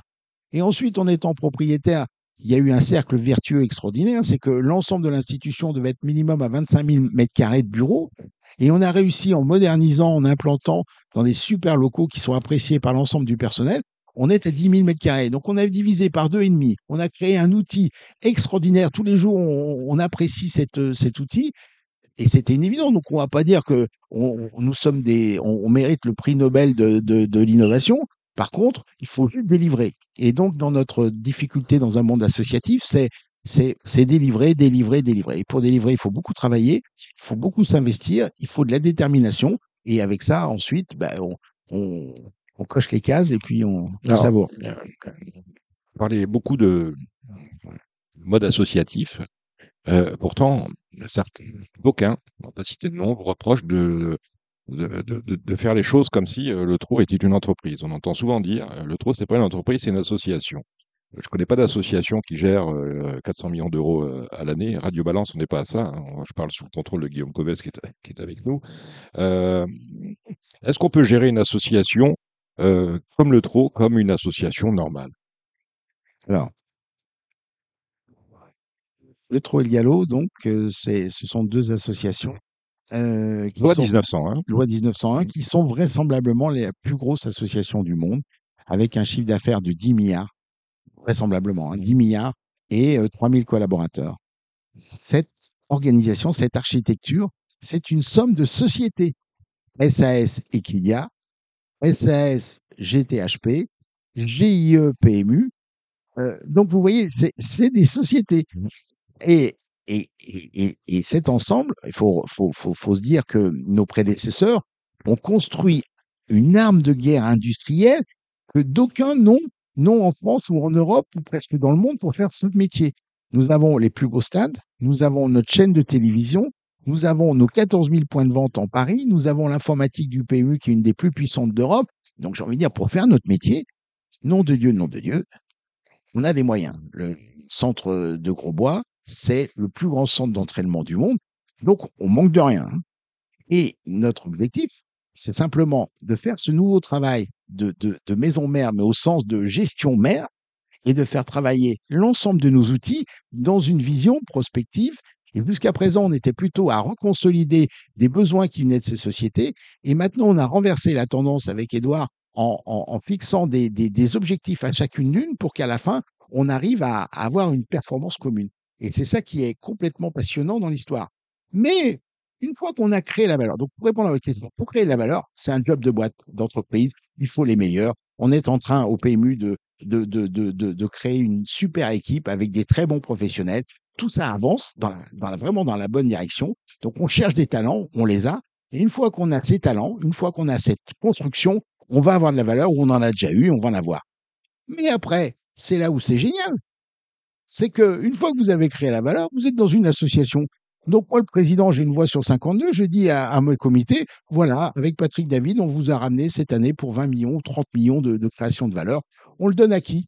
En plus, hein, pardon, 30 millions mmh. excédentaires, on le donne à qui? Et là, on discute, machin, eh ben, allez-y, nous, on a fait le job. Donc c'est ça qui est, passionnant, c'est que quelque part, on est bénévole et qu'on amène ce savoir-faire d'homme d'entreprise, mais, mais pas pour l'intérêt personnel, puisque de toute façon, on n'y est pas associé. Et c'est là que qu'on a une, une comment dirais-je, une essence. Donc tout à l'heure, une motivation. Vous me disiez alors, qu'est-ce qui vous a poussé à revenir bah, Ce qui m'a poussé à revenir, c'est que moi j'étais patron d'une petite entreprise et je me suis retrouvé copatron d'une très grosse entreprise et je me suis senti dans le coup et j'ai trouvé que mes réflexes avec mon crayon de patron de petite entreprise, eh bien, ça dépareillait pas dans une grande entreprise. Euh, je reviens, je reviens à Thémis. Tout le monde sous le même toit.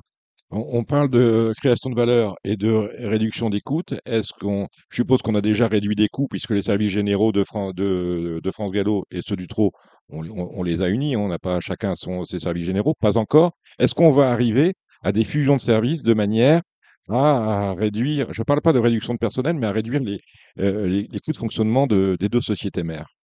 Est-ce que c'est la prochaine étape? Les deux sociétés mères sont dans deux métiers différents avec aujourd'hui des visions différentes. Donc va se poser la question justement des nouveaux élus au galop, des nouveaux élus au trot pour, euh, pour, pour, pour, définir qu'est-ce qu'ils veulent. Mais il faut quand même bien bien respecter l'indépendance. Avec Edouard, euh, on a travaillé, on a partagé les grandes décisions de gestion, mais toujours en, en, en, en cloisonnant. Je n'ai pas à m'intéresser au galop, je n'ai pas d'avis à donner au galop, j'ai tellement de travail. Vous êtes électeur au galop. Ah, je suis électeur. Vous êtes électeur au galop. Mais, mais, mais c'est pas le, c'est pas un problème politique. C'est un problème que plus on, on, travaille à côté du galop, plus on découvre que c'est un univers à part, un métier différent, des socioprofessionnels différents, un programme de course qui n'a rien à voir, un marché mondial euh, alors que nous-mêmes, nous sommes une race. Enfin, vous voyez, il y a, peu de choses qui nous, qui, nous, qui nous rapprochent, en tout cas dans l'exercice. Par contre, ce qui nous a rapprochés, c'est cette volonté de créer la valeur, cette volonté de faire mieux marcher les choses et cette volonté de mieux gérer le PMU, euh, de mieux gérer Equidia, de mieux gérer tout ce qu'on a ensemble. On va revenir aux courses. Vous avez euh, notamment, vous n'avez pas oublié le, régalien. aux courses, avec la régularité des courses, on a eu quand même beaucoup d'histoires judiciaires ces quatre dernières années, et notamment en matière de dopage. Et beaucoup de voix se sont élevées contre, pour l'indépendance du laboratoire. Le laboratoire de, de il est à Fontenay-aux-Roses, hein, c'est ça Châtenay-Malabry. Châtenay-Malabry. Bon. Et, laboratoire qui est, qui est géré par la, Fédération nationale des, courses hippiques. Est-ce que vous êtes favorable à cette idée de rendre totalement indépendant de la Fédération de France Gallo et du Trot ce fameux laboratoire des, courses hippiques? Alors, ce laboratoire est, travaille d'une façon indépendante. Mmh. Donc ça, c'est la première réponse. Il travaille d'une façon indépendante. Pourquoi il travaille d'une façon indépendante? Parce que il s'inscrit dans une architecture mondiale dans laquelle il a s'associe avec des, des, des, laboratoires qui sont euh, à l'île Maurice, qui sont en Angleterre, qui sont dans le reste du monde. Et, et c'est parce qu'ils sont accrédités au niveau mondial qu'ils peuvent faire leur travail d'antidopage. Pour rappel, si un jour vous avez un échantillon positif A, eh bien, vous allez demander légalement à ce que l'échantillon B soit analysé par une personne indépendante. par une personne indépendante, et qu'à un moment donné, on vous donne le résultat. Et si les deux correspondent, ben, vous êtes confondu dans votre, dans votre positivité. Voilà. Donc ça, c'est le premier point. Donc cette, ah, cette argumentation internationale, c'est pas nous, c'est le, c'est l'architecture internationale de, de la lutte antidopage. Ça, c'est la, la, la première chose. Ensuite, faut rappeler, juste rappeler que c'est un des plus gros laboratoires du, monde en, en, course hippique, hein, en traitement hippique, et que cette, euh, ce laboratoire a une certification mondiale, mais il a une certification aussi française. Et dans cette certification française, pour rappel, les échantillons sont anonymes une fois qu'ils ont été, euh, été prélevés. Ils arrivent pendant le laboratoire, personne ne sait, ne sait ce que c'est. Ils sont numérotés, donc il n'y a jamais un nom sur aucun des échantillons. Le process dure 15 jours, 3 semaines et autres. Et lorsqu'il y a un cas positif, il y a une levée d'anonymat qui est faite en présence de, euh, du syndicat des entraîneurs, qui est faite euh, en, en présence du, du- responsable de la FNCH, du trot ou du galop, éventuellement de la police judiciaire. D'accord? Et à ce moment-là, on, on ouvre et on a le nom. Immédiatement après, dans tous les process, on doit forcément enclencher une enquête. Pour rappel, on a quand même oublié de le dire, depuis, depuis deux ans maintenant, c'est du. Si vous êtes positif sur certains, c'est du pénal, hein, donc ça ça rigole plus. On a déjà vu que les, il y a eu deux, deux, deux, deux entraîneurs qui se sont retrouvés au pénal. hein. Avant, on rigolait, on rigolait pas. Là, on rigole plus, c'est du pénal. Et, et donc ensuite, vous avez l'instruction qui est faite par, les, par nos, nos, nos équipes, et ensuite c'est jugé. Ça peut être repris au pénal par le ministère de l'Intérieur, qui demande un deuxième jugement. Il y a le jugement technique, et puis après, il y a le second euh, jugement, où vous avez des risques de prison et autre chose. Et ensuite, tout ça repart dans un suivi d'accréditation du laboratoire, où l'ensemble des, des cas positifs qui ont été euh, déclenchés doivent avoir un suivi, doivent avoir un jugement. Donc là-dessus, l'indépendance du laboratoire, je ne vois pas en quoi elle Pour vous, on change, on change rien. On laisse les choses telles quelles. alors, si vous voulez changer, il n'y a pas de problème. Si vous êtes riche, il n'y a pas de problème. Donc, euh, qu'est-ce qu'on nous dit? On nous dit, premièrement, on nous dit, euh, l'État a qu'à payer le, le- le- ce laboratoire. Ça veut donc dire que votre boulangère va demain matin, quand vous allez acheter votre baguette, vous dire, dis donc, euh, Dominique, euh, moi, je paye sur mes impôts euh, du contrôle euh, antidopage de chevaux de course. Mais on est tombé où? Donc, le ministère de l'Agriculture a dit, mais c'est un scénario qui n'existe même pas Mhm. en rêve. Vous avez une activité, vous avez vos revenus, vous payez avec vos revenus, vous payez les, les coûts de votre activité. Donc ça, c'était le premier point. Alors après, on va dire, on va, on va le privatiser. Mhm.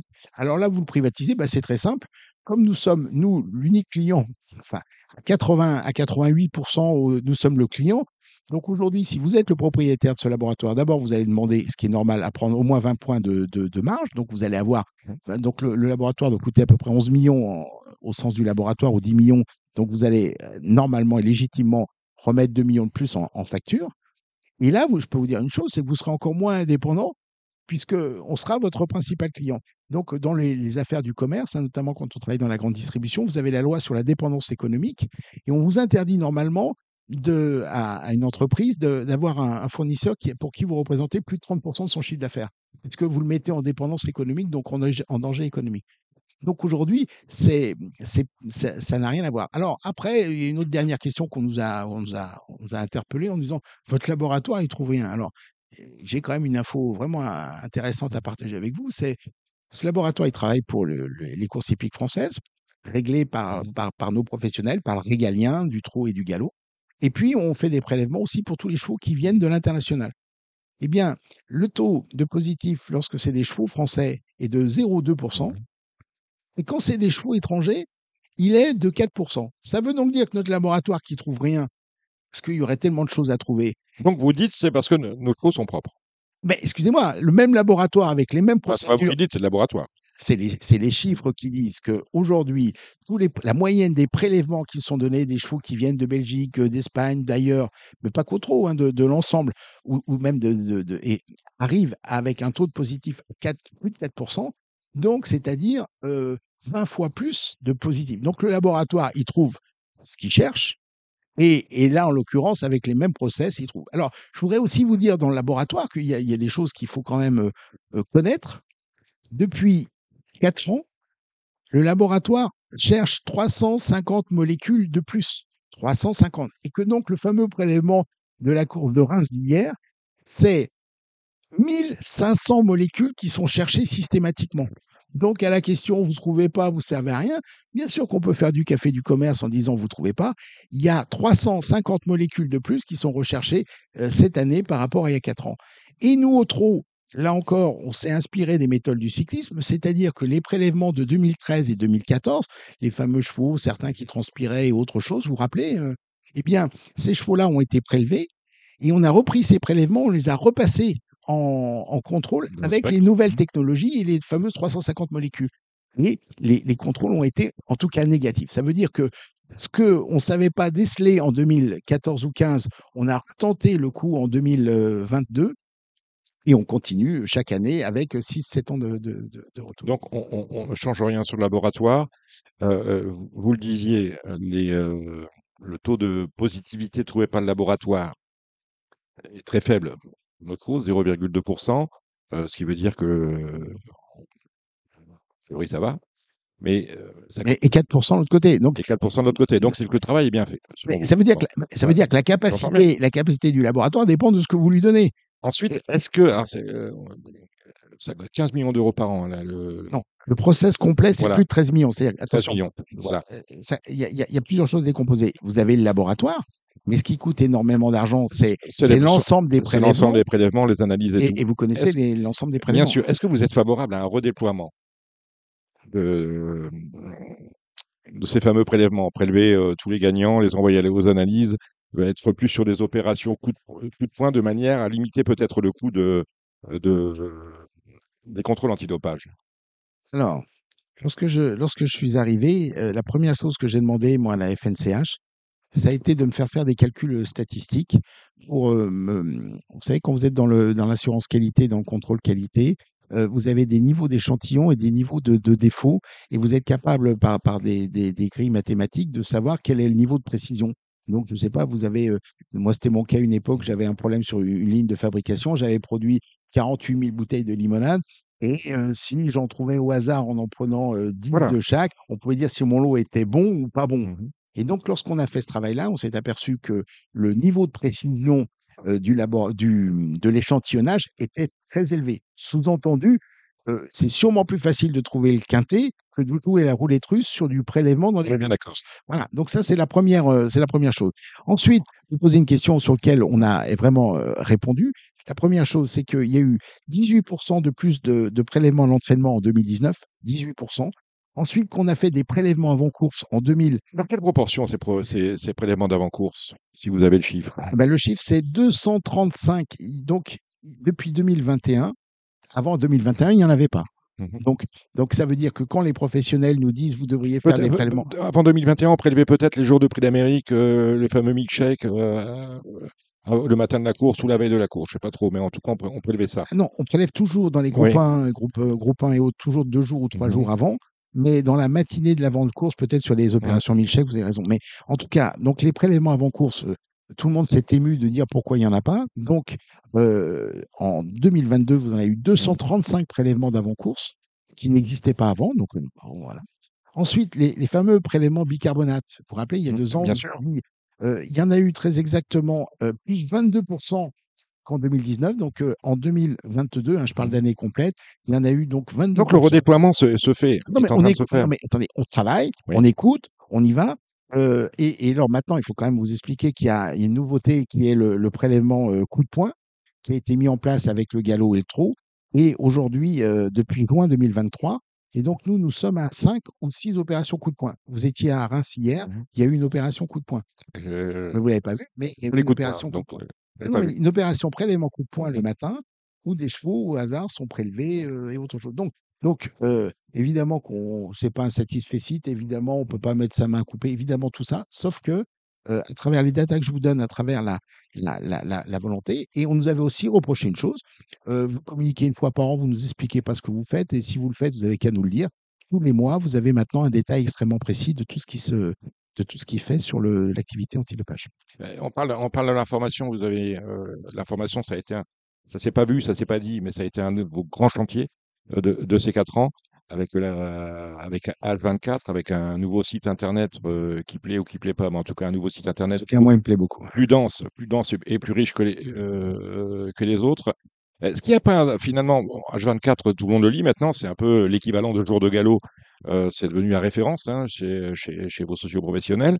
Est-ce qu'il n'y a pas un danger justement quand même de, que de réserver euh, l'information à, à des médias maison euh, plutôt qu'à des médias grand public Est-ce qu'on on n'est pas sur, euh, sur, sur de l'entre-soi et sur, euh, sur un risque d'enfermement de notre, enfin de votre, de votre discipline? On a besoin, on a besoin du maximum de médias, on a besoin du maximum de, de relais, on a besoin du maximal, du maximum d'enrichissement. D'accord? Donc aujourd'hui, le Paris Turf est un enrichissement pronostique extrêmement intéressant.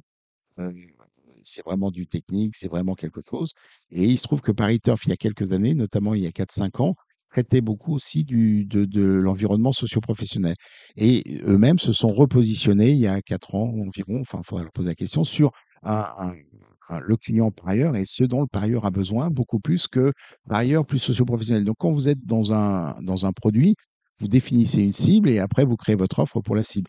Donc, évidemment qu'il nous faut l'ensemble des médias. Et, euh, et là, le, le galop était innovant, hein, c'est pas nous, euh, avec Jour de Galop. Et, et nous, on n'avait pas, on n'avait pas l'équivalent. Le jour de galop, c'est une initiative privée pour le coup. Hein. Oui, bah, euh, Page 24. H24, c'est aussi c'est une société privée. Non, non, ah non, non, oui, c'est une société privée. Mm. H24, c'est une société privée euh, avec Province Course sur lequel nous, on, on, on achète pour le compte de nos sociétaires des, abonnements, absolument, comme euh, France Gallo, enfin, Comme comme, jour de galop. comme Jour de Gallo, qui, qui est, enfin, je crois savoir qu'il est globalement gratuit, hein, Jour de Mhm. Gallo.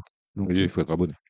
oui, mais être abonné via une, via une association de propriétaires, enfin, je sais pas. Oui, oui, voilà, c'est euh, les, syndicats, les syndicats qui financent le journal et qui l'offrent ensuite à leurs euh, Ce qui, est, sociétaires. ce qui est passionnant dans, dans, dans, dans euh, 24 heures au trop, c'est que vous, avez la démonstration qu'une start-up avec 4, 5, 6 salariés, ou, mais beaucoup d'énergie, beaucoup de travail, est capable de, créer un, document moderne avec euh, qui sort euh, pile poil euh, à, à l'heure donnée. Donc, des fois, il y a les courses, ça sort à 21h30, 22h parce qu'il n'y a pas les contraintes de l'imprimerie. Vous avez des liens hypertextes qui vous permettent de voir immédiatement la course et autre chose. Donc, on est dans un produit que, que la technologie aujourd'hui nous, nous, nous permet de, de, de, faire. On est à la fin de l'information pour le coup. Voilà. Mm. Est-ce que vous êtes mas- masochiste, euh, Jean-Pierre Barjon Je pose la question parce que on vous reproche souvent d'avoir beaucoup de talons étrangers, ouais, talons étrangers, Mister JP, des choses comme ça. Et euh, pourtant, durant votre mandat, euh, vous n'avez pas touché au nombre de courses étrangères proposées par le programme français, on est à 16%. Et au niveau des assises de l'é- de l'élevage, on n'a pas ouvert le studbook. Mais si vous pensez que quand vous êtes candidat à la présidence d'une d'une- d'une- d'une- d'une boîte qui fait 10 milliards, vous y allez en intérêt personnel quand vous êtes bénévole, euh, vous, vous perdez votre temps. C'est-à-dire que vous êtes complètement hors sujet. Le, le sujet, c'est qu'à un moment donné, vous avez, vous avez les convictions. Et, et plus vous travaillez, et plus vous obtenez des résultats, et en période d'élection, plus on vous critique, ce qui est complètement normal. Donc là-dessus, il y a, c'est c'est le jeu, c'est le jeu, euh, c'est le jeu, Madame Michel. Euh, par contre, euh, Non, plus sérieusement, bon, on n'a pas non, tout- mais sérieusement, euh, le président que je suis, il est le sixième propriétaire aujourd'hui Mhm. de cheval de trotteur français. Il est le 16e éleveur de trotteurs français. C'est quand même euh, un éleveur qui a réussi à faire naître cinq gagnants de groupe 1 en 15 années. Donc, quelque part, lorsqu'il parle d'élevage, il parle de quelque chose. Lorsqu'il parle de propriétariat, il a fait naître des chevaux. Euh, dans ma carrière, moi, de propriétaire, j'ai gagné 25 groupes 1. Vous vous rendez compte la chance que j'ai? Pour quelqu'un qui ne connaissait rien dans les chevaux, j'ai gagné 25 groupes 1. Donc, je peux parler aux propriétaires. J'ai gagné 25 groupes 1 en 20 ans. Je peux parler aux éleveurs. Et dans la dans la dans l'histoire des présidents du trotteur français, ça a été euh, à 98% euh, des grands éleveurs. Mon prédécesseur, Monsieur de Bellègue, était un éleveur. Donc c'est Albert pas Biel. Albert. Donc c'est pas du tout choquant que aujourd'hui Ah non, je- euh, je je, sois, je le président de- du trotteur français vous- en termes de légitimité. Je l'ai dit à Caroline Thionneau, j'ai l'impression que lorsque je lis, euh, pas le studbook, parce que je lis pas le studbook, mais lorsque je prends un catalogue de vente, j'ai plus à affaire à une, euh, à une famille de chevaux qu'à une race de chevaux. À, à tel point que je, lorsque je lis un cocktail jet, d'accord, Love You, euh, cocktail jet, ok, Ready Cash, ok, voilà, j'ai les mêmes courants de sang de tous les côtés. Est-ce qu'à un moment donné, je ne suis pas généticien équin, ni généticien tout court, est-ce qu'à un moment donné, euh, va pas devenir urgent d'ouvrir euh, la dernière ouverture date euh, des années 90, fait 30 ans. Est-ce que notre élevage, selon vous, qui est, qui éleveur, a besoin de nouveaux courants de sang? Euh, ré- réponse passionnante. Double réponse. Première réponse, en tant que président, il fallait à un moment donné créer les assises de l'élevage. Et là, euh, je rends hommage à la direction technique et à notre vétérinaire et son équipe qui a fait un, un- un travail énorme de prospective et qui a montré des courbes qui sont toujours disponibles sur le site du Trot, dans lequel on voit que la consanguinité a, a- a suivi un chemin qui est dangereux pour la qualité de la race. Voilà. Donc ça, c'est acquis, c'est un fait complet. Ensuite, je suis allé là, j'ai terminé hier à Reims un parcours de, de 10 étapes hein, dans toute la Ce France. sera ma dernière question, on va en parler. Et, et, et, et là, qu'est-ce que les, les, les éleveurs m'ont dit? Ben, Ils m'ont tous dit euh, et répondu, enfin les éleveurs, ils m'ont tous, c'est pas, c'est pas vrai. Il semblerait qu'une majorité se dégage, mais une vraie majorité, où quelque part les éleveurs nous, dire, nous disent euh, ne pourriez-vous pas envisager une ouverture temporaire sur des courants de sang complémentaires afin de répondre à deux choses. Un, la consanguinité et deux, redonner de l'espoir à nos éleveurs. Donc, qu'est-ce qui a été imaginé et proposé? Si on revient en arrière, vous y faisiez allusion, on a, on a pris des risques à l'époque parce qu'on a acheté des étalons, on ne savait pas ce qu'ils valaient. Acheter Workaholic, on ne savait pas. On ne savait pas ce qu'il valait, Mickey Vikim, on ne savait pas ce qu'il valait. Et donc, il y a une idée dans, dans le Tour de France qui est, qu'on, qu'on a fait, qui a été de dire est-ce que la SETF ne pourrait pas acheter sur deux ans ou trois ans des saillies, des quatre chefs de race qui auraient des, des, des, des sangs complémentaires Est-ce que c'est Muscle Hill? Est-ce que c'est euh, le Maharaja? Est-ce que c'est des, des, des étalons confirmés, comme on a eu en Varenne comme, Mmh. alors maintenant il est vieux, mais par exemple, ça aurait Mmh. pu être Varenne. Et donc, il, il est arrivé de se dire que globalement, la SETF pourrait acheter, euh, mais allons-y, 50, Mmh. 50 saillies sur deux ans ou trois ans seulement, Tiré, tiré au sort. 50 à deux Mmh. Varennes de Monsieur Mmh. ou autre chose, ce serait tiré au sort et elle serait à un, prix, un prix qui serait éventuellement même moins cher que ce qu'on paye. Puisqu'on veut redonner l'élevage, on veut donner une chance, et donc tout ce qu'on a perdu avec les, les, les haras nationaux, ce tissu régional, cette envie d'élever dans toute la France. Et donc, nous étions dans le 113. On sait, moi, le président que je suis, je me suis fait agresser Mmh. en me disant, mais euh, vous vous défendez pas l'élevage du 113, alors que je suis en plus, En euh, plus, vous installé là-bas. 113. Donc, euh, Je suis allé dans le sud-ouest, ils me sont Mmh. tombés dessus. Et alors, dans l'est, hier, ils me sont tombés dessus aussi. Je suis allé à Laval, euh, on m'est tombé dessus d'une autre façon. Euh, c'est ce que je disais, vous êtes totalement masochiste parce que Mais où vous alliez, on vous tombe dessus. mais bien sûr, parce que par définition, dans une association, à un moment donné, il faut avoir de la prospective. Mais ce qu'on a reproché à, à nos équipes précédentes, c'est que globalement, elles, elles- tenaient la- la- le couvercle de la marmite et de temps en temps, ils se mettaient à l'eau débordait de- du, du, du, du- du couvercle, mais, mais bon, on se débrouillait. Nous, aujourd'hui, on s'est dit, il faut être novateur, il faut. Mais le président que je suis, il a une voix sur 52. Toutes les grandes décisions de, l'association, ça passe par le comité. Et donc, en fonction des élus qui, y aura, imaginez que moi je sois élu et qu'il y ait une majorité d'élus qui soient contre tout ça, ben, on essaiera de les convaincre, on essaiera de travailler avec eux, mais on ne pourra rien faire. Le président magicien, ça n'existe pas. Le président dictateur, ça n'existe pas. C'est ce qui m'a fait dire que dans Paris Turf l'autre jour, qu'il n'y a pas de 49-3 euh, euh, à la présidence de la. Contrairement à ce que l'on entend à droite et à gauche, parce qu'on vous a aussi euh, opposé une gestion très autocratique de l'histoire. Ben, à partir du moment euh, où euh, vous avez des statuts dans lesquels euh, vous rendez compte au, co- au conseil d'administration et qu'aujourd'hui, sur les 12, euh, les 12 euh, administrateurs, il y en a 10 qui m'ont renouvelé leur confiance, je pense en tout cas que sur les 12, les 10 qui m'ont renouvelé leur confiance m'ont- ont été contents de, de- de ce travail collaboratif que nous avons fait et qui nous a permis de partager ce résultat tous ensemble. Alors Jean-Pierre Bargeon, vous m'avez dit tout à l'heure, vous avez fait le tour de France pour aller à la rencontre des, euh, euh, des sociaux euh, dont vous, euh, euh, devant lesquels vous vous présentez. Euh, Les élections commencent demain. hein. Le, le temps de 10 l'élection heures, commence demain à 10h. Et ne vous ce trompez- vendredi- et ne vous trompez pas. ce vendredi, ce vendredi à 10 heures. À 10 heures. Euh, que retenez-vous de ce nouveau Tour de France? Il y en a eu deux, c'est votre deuxième. Le premier, c'était il y a 4 ans, c'était euh, une autre aventure. Euh, vous l'avez dit en préambule, vous avez beaucoup mûri, vous avez beaucoup appris. Que retenez-vous de, de, ce, temps de ce temps de la consultation euh, qui s'est achevé hier à Reims? Alors, bah, déjà, il faut qu'on remercie euh, les étapes qui nous ont accueillis, puisque globalement, on a eu entre, entre 50 et, et 70 euh, spectateurs. Et On avait une dizaine de rendez-vous. hein. Hein, Il y avait une dizaine de rendez-vous, donc on a pu rencontrer 700, 700 Mhm. personnes. Le collège électoral du Trot, ra- rappelez-moi, c'est combien d'électeurs? C'est au moins 7000, enfin, c'est 11 000 voix exprimées, Oui. et, euh, et je pense que ça va être 7 8 000. euh, oui, vous non, avez- ouais, 10 000, peut-être 10 000. Ouais, vous avez vu entre 5 et 10 du, Oui. euh, du collège. Et donc, ça, c'est une vraie déception. Alors, nous, on en a vu beaucoup. Certains de nos, nos- nos concurrents en ont vu beaucoup moins dans ces réunions-là. Et c'est là qu'on voit que euh, la vie associative, à part quelques effets tweets ou à part quelques. euh, globalement, euh, on travaille, on se donne beaucoup pour, euh, pour des, des, des gens qui, manifestement, sont pas tant intéressés que ça par leur outil de travail. Lorsque vous allez euh, en région le soir d'une course et que vous voyez, euh, bien sûr, parce qu'ils ont du travail, euh, des professionnels tous repartir et qu'il en reste euh, 10 quand il y en avait euh, 70 dans la journée, alors que ça touche à leur entreprise, euh, ça touche les allocations, ça touche à, leur projet de vie, euh, j'ai trouvé que c'était un peu ingrat. Euh, L'implication, euh, comme s'il y avait une forme de fatalité, alors que justement on a été élus, nous, pour euh, redonner la confiance, redonner, redonner du, du, de la pêche. Quoi. Euh, euh, ceux qui s'apprêtent à vous affronter à la condition qu'ils soient élus comme vous euh, le 12 décembre, euh, Caroline Sionneau, euh, Stéphane Provost, euh, Gilles Lorski, ce sont des gens euh, de, bonne volonté. On les a reçus euh, tous, euh, vous les avez écoutés, je l'espère, euh, sur Radio Valence. Est-ce que ce sont des gens avec lesquels demain vous, vous pouvez travailler? Non. Ce qui est, ce qui est passionnant là-dedans, c'est que moi j'ai demandé à ce qu'il y ait dans une association le maximum de candidats, le maximum de.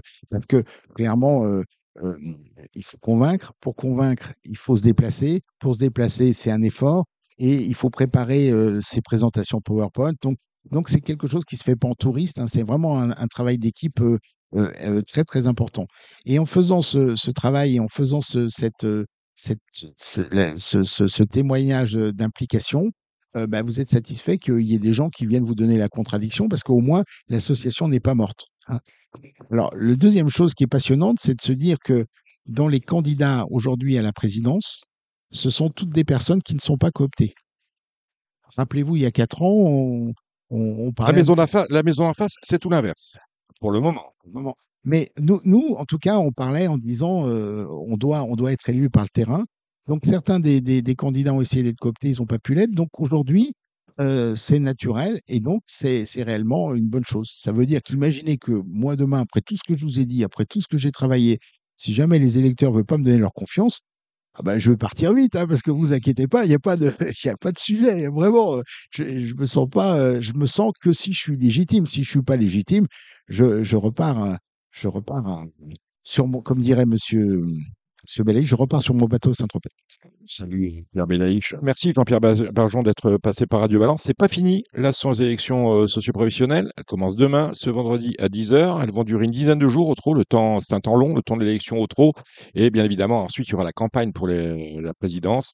Euh, La présidence, euh, le, le suffrage, c'est le 12, le mardi 12 décembre. hein. Ça colle euh, au, au suffrage du galop. On aura sans doute l'occasion de se recroiser durant le courant du mois de euh, novembre. Merci Jean-Pierre Ba- Barjon d'être passé par Radio Balance. On va maintenant, euh, ben, on va rester avec, les trotteurs et avec les pronostics d'Alexandre de Koopman et euh, de Gilles Curins, qui est justement euh, candidat. On va en parler euh, deux minutes avec lui.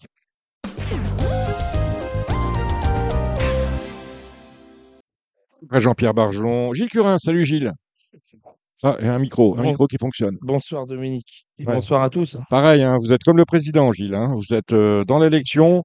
hein, demain, voilà, pendant dix jours, vous allez arrêter de dormir, avoir des, euh, des, des suées froides la nuit. Ça fait déjà plusieurs semaines qu'on ne Ouais. dort pas. Voilà. Bon, Euh, on va parler euh, des trotteurs de ce vendredi et de ce samedi avec Alexandre de Coupman. Salut Alex.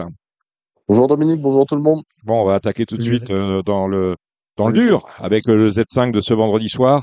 Euh, on a un phénomène au départ, c'est euh, Arlène Debussy, l'engagement est bon. Il, faut rendre 25 mètres, c'est la petite chose qui, qui me contrarie un peu. ce- C'est un cheval de grand train, il va falloir qu'il consomme trop de carburant au départ, Alex.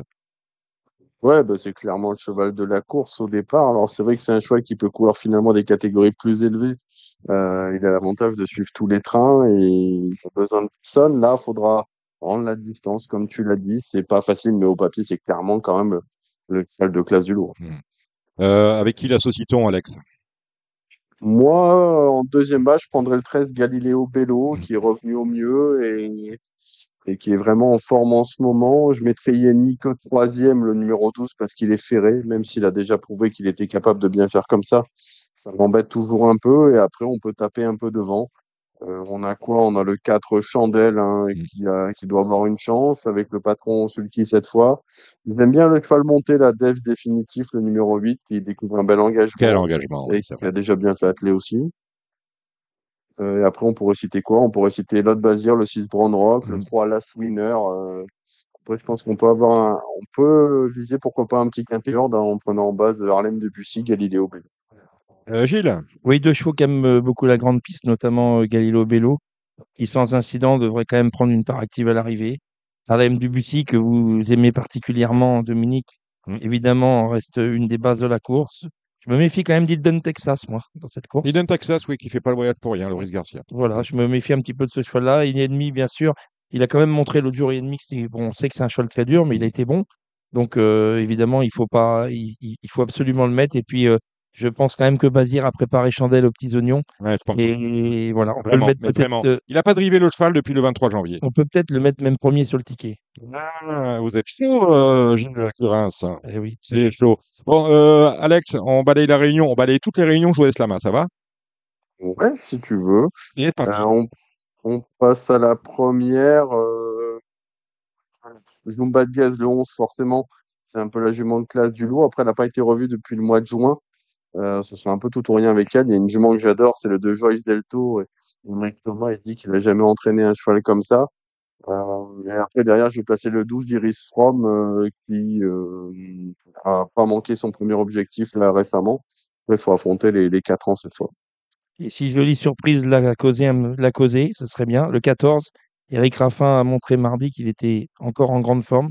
Donc moi, ce sera le 14, jolie surprise. Le 11, Jumban Guess qui a été préparé certainement avec soin pour cette course. Et puis euh, un petit outsider, le 7, euh, Jeannette Priori avec Tony Lebelair des Ferré des 4. On passe à la 2. Moi, j'ai jeté mon dévolu sur le 12 Heureux de Fleur, la dernière fois que c'est vraiment promené en gain. Euh, je pense qu'il peut répéter, il faut avoir la bonne course. Et par contre, je suis très chaud du 3 Horizon du Thé. Un cheval qui a été longtemps arrêté, la dernière fois très malheureux à Vincennes dans la course de rêve. Euh, déféré des 4, Mathieu Abrivard, euh, ça me plaît bien. Moi, je vais rajouter le 11 à Napier qui est en vraiment en grande forme actuellement. D'accord pour Heureux de Fleur qui aborde euh, quand même cet, engagement au plafond des gains. Et puis un petit outsider peut-être, Andy Jet, c'est le numéro 6 associé à Pierre Vercruis. On passe à la 4, hein, c'est encore des, là des femelles. Euh, dans cette épreuve, euh, j'ai trouvé que le 14, un joli poupée pour son essai déféré des 4 pieds, c'était pas mal dans la batterie l'UET. Euh, c'est une course visée cette fois. Derrière, j'ai associé le 9 juin intense, le 2 Jalna du Gers et le 15 Jade d'Amour. Ouais, Joint Intense qui est vraiment en, en pleine forme actuellement et vraiment on demande, euh, on se demande qui va l'arrêter. Ça sera peut-être euh, Jade d'Amour. Euh, J'aime beaucoup cette, euh, cette jument-là, Jade d'Amour, le numéro 15 et je vais lui ajouter, associer aussi le 14, Jolie Poupée. On passe aux 3 ans désormais, le 6 Key of Love hein, qui sera plaqué des pieds pour la première fois. Pourquoi pas rééditer sa dernière victoire. Derrière le 9 Ketty Ango qui avait quand même affronté déjà les bonnes pouliches sans être ridicule. Et attention à la forme, hein, c'est la forme pour Jean-Marc Chéneux qui présente le 13 Koufra Iris Eyes euh, qui s'est imposé déjà la dernière fois en étant plaqué première fois et on réédite l'expérience cette fois. Cette Koufra Iris Weiss, donc le numéro 13, moi, sera ma favorite. Et je lui associerai le 6 Key of Love qui sera plaqué des 4. Euh, on passe aux bonnes courses hein, pour les déjà les deux ans. On a le prix Louis Cauchois. Euh, je pense qu'il va falloir faire avec Philippe Allaire, hein, avec euh, le 9 Little Brand, avec, qui m'impressionne moi depuis ses débuts, et le 8 Luciano Menuet. Attention au 7, hein, le Cap, hein, qui sera plaqué pour la première fois et qui est un poulain estimé par Thierry Duval d'Estaing. Il a tout dit, mon cher Alexandre. Alors, on va juste en rajouter un. Pour le Z4, euh, ce sera le cheval de mon ami Jocelyn Robert, le 2 Lovino Bello. Et on termine par les pouliches. Hein. Les pouliches, c'est euh, un peu plus compliqué, je trouve. Enfin, il y en a trois qui s'étaffent les trois de la dernière fois. Mais elles se tiennent vraiment très près. Alors, les alertes sont déjà plaquées. Euh, le 7 Lopinia ne l'est pas. Euh, maintenant, elle peut pourquoi pas prendre sa revanche. hein. Donc, moi, je partirais 7 Lopinia avec le 6, un Luna Love Gwen et le 8, Listen to the Music. Mais j'ai rien inventé. euh, C'est compliqué d'inventer. Il n'y a rien à inventer, je suis d'accord avec toi. Moi, j'aime bien l'Opinia, même si certaines concurrentes sont plaquées des 4 pour la première fois. Euh, L'Opinia, elle a été un petit peu décevante l'autre jour, mais il faut pas lui en vouloir. Ça reste une jument, à mon sens, de grande qualité. Est-ce que Gilles, t'as regardé tout Vivo ou t'as juste sélectionné Alors, quelques non, courses? j'ai pas regardé du tout Vivo, donc là, je te laisse la main. Bon, alors on va essayer de faire rapide. Dans la première course, euh, j'aime bien le 5, euh, Joli Charmeur, qui sera déféré des quatre pieds et qui peut pourquoi pas causer une belle surprise en tête parce que le favori de la course, un Georges Arthur, euh, c'est peut-être pas le vrai. Euh, dans la deuxième course, Nicolas Hench est bien armé avec le 9 Xana Griff et le 11 Isla Banville. Au premier échelon, j'ai retenu le 4 Île du Sablier. Dans la troisième course, j'aurai un partant, le 15 Ibraïque, euh, qui vient bien courir pour la première fois euh, sous notre Kazakh. Il était ferré. Cette fois, on le plaquait devant, déferré derrière. C'est une belle course pour lui. Je lui associe le 13 Ivaljo et le 12 Inité Match dans la quatrième course. Je pense que c'est le soleil un peu de cette réunion. Le 11 Gordon Flash. Il adore Vivo et c'est un cheval qui est en retard de gain. Il a deux courses de rentrée. La dernière était très bonne. On fonce, je lui associe le 10 Graines de Max que j'ai pris en note la dernière fois. Et devant, j'ai retenu le 4 Hurricane France, le 5 Graines d'Urzi, le 6 Habana. Dans la cinquième course, euh, j'aurai un autre temps en apprenti, le 6 Honnête Touchivon qui adore Vivo. On a un peu préparé cette course-là, mais on n'est pas les seuls. Il faudra battre le 9 Adorable Mec, c'est la grosse chaleur. Euh, le 11 History 61, le 12 Hooligan Jim, le 8 Aubagne. Je pense qu'on a les 5 chevaux de la course. La sixième, j'ai passé course difficile. La septième, euh, le 8, j'adore ce mec, encore la team Roubaud qui devrait faire une bonne réunion avec le 12 Discar. Et la huitième, j'ai passé également. Est-ce qu'on passe à samedi, Gilles? Oui, ok. Moi, samedi en gain. Vas-y. Samedi en gain, euh, la première, j'ai noté quoi Le 6, Bayad El Circeo, euh, qui a vraiment été impressionnante la dernière fois. Elle marche 10-6 euh, assez facilement. J'aime bien le 3, Ida Sauton. La rentrée était bonne au Mans. Elle adore la vitesse. Elle peut peut-être manquer d'une vraie course, mais sur la fraîcheur, je pense que ça peut être pas mal. J'en rajouterai qu'un, le 2, Historia 4. On va continuer avec la deuxième. euh, encore un concurrent euh, d'origine étrangère, le 5, Eros Zola, qui a vraiment été impressionnant pour ses débuts en France. Il a tourné à 4, il a gagné en 10 et demi. Euh, Je pense que s'il hérédite ça, il va falloir être fort pour le cogner. Derrière, je reprends là ce Santos de Castella, qui, était bien en course au départ hein, quand il a fait la faute. Et le 13 Alohaim, euh, qui vient de bien terminer sur ce parcours. Oui, ça va être très très difficile de battre Eros Zola s'il nous montre ce qu'il nous a montré la dernière fois. Et j'aime bien, comme tu dis, le 13 euh, Allo Am. On passe à la 3. Euh, rajouter un, un petit cheval pour la seconde. J'aime bien le 2 aussi pour une petite cote Horatius Della. Allez, on rajoute une chance française du coup. Euh, dans la 3, euh, là, c'est des, des femelles hein, françaises. Donc le 2 est Ivory Win, euh, qui a prouvé sa vitesse à Laval. Elle trottait 12-6 euh, sur une distance équivalente. Si elle rédite, je pense qu'elle peut tout à fait euh, répéter. Euh, là, Sylviane Moncourt, elle est vraiment irréprochable. Le 1, c'est vraiment parfait pour elle. Donc c'est une, encore une bonne candidate aux places. Oui, le 2 euh, Ivory, Ivory Wind. J'aime bien le 6 pour une cote encore Indianapolis qui sera plaqué et déféré des postérieurs pour la première fois. Et puis, et puis, et puis, le 10, euh, Indes Galante, associé à Alexandre Brivard. On passe à une course sous la selle, une autre épreuve européenne, le 12 de Twix Sonore. Euh, Le début était euh, bon hein, au Mans, je trouve. L'engagement est parfait. Pour distance, c'est vraiment bien pour lui. Donc, tous les faits sont au vert. Et je lui laisse aussi le 11 New Express. La rentrée était bonne au sulky. C'est un peu la course visée. On a Andrea Roussel également. Donc, euh, les deux plus riches pour moi, 12 et 11. Et on rajoute le 10, on fait 10, 11, 12. Le 10, Open Glory.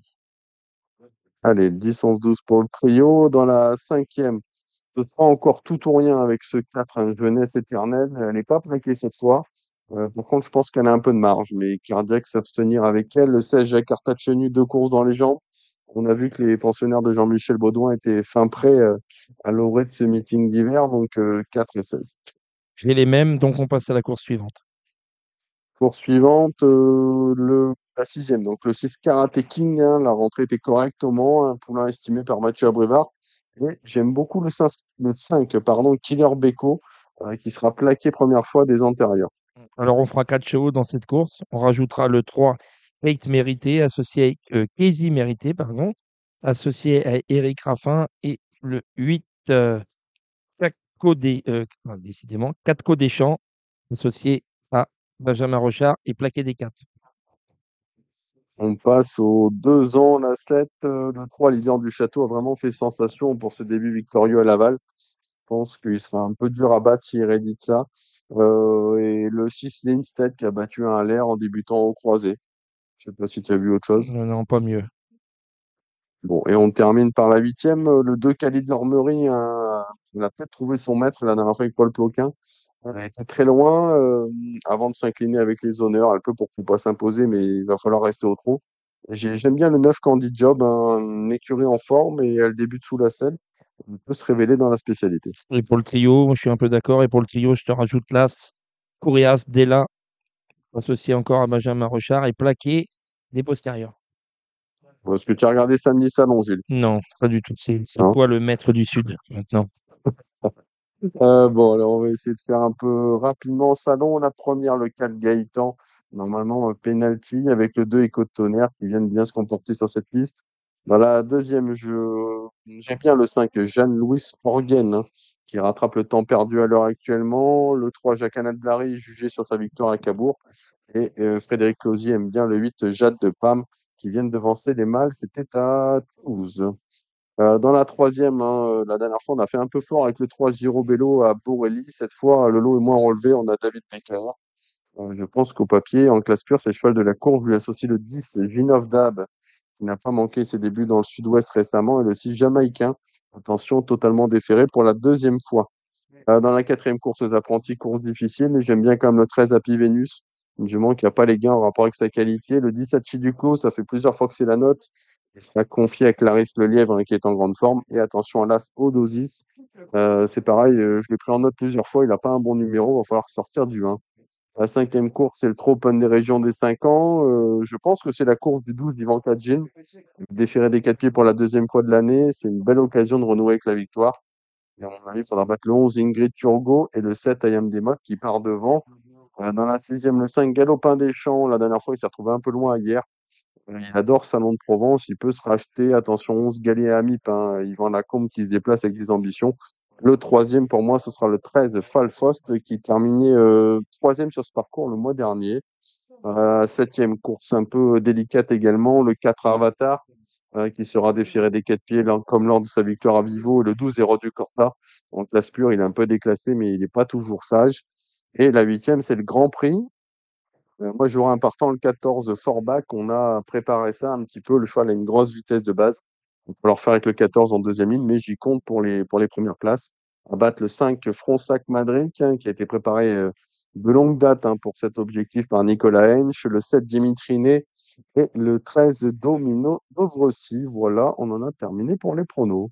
Dimanche et à Biorel. Alors à Biorel les Rouen, on va commencer. J'ai un cheval avec François Lecanu qui s'appelle Kaiser du Persil. À Reims, euh, je vais avec euh, Irland Team dans la première. Ensuite, j'aurai une jument qui s'appelle Kinaya Dokine, qui sera drivée par Gabi Gélormidi, tout comme Irland Team d'ailleurs, euh, qui est bien placée, qui reste sur deux bonnes performances, qui devrait logiquement euh, faire l'arrivée. Peut-être pas gagner, mais les trois premiers, c'est plus que jouable. Parce que j'ai vu qu'il y avait une Garato là-dedans, il faut se méfier. Et puis j'aurai un cheval qui a été euh, malchanceux à plusieurs reprises, mais c'est un petit cheval qui trotte et qui va, qui va se racheter. Je connais pas, je peux pas vous dire le driver parce que Gabi m'a planté ce matin.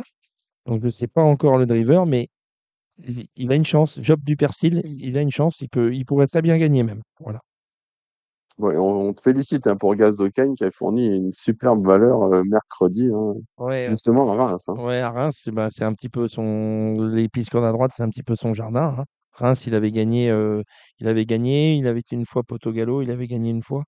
Donc euh, ouais, spécialiste corne à droite, un, un- un super petit poney. Il a pris plus de 100 000 euros cette année. Donc euh, voilà, on est, on est content et on espère que ça continuera. Bon, est-ce que tu vas faire le meeting de Vincennes avec lui ou pas du coup? Ah, un petit peu, je vais, je vais garder d'île du Persil pour le meeting d'hiver.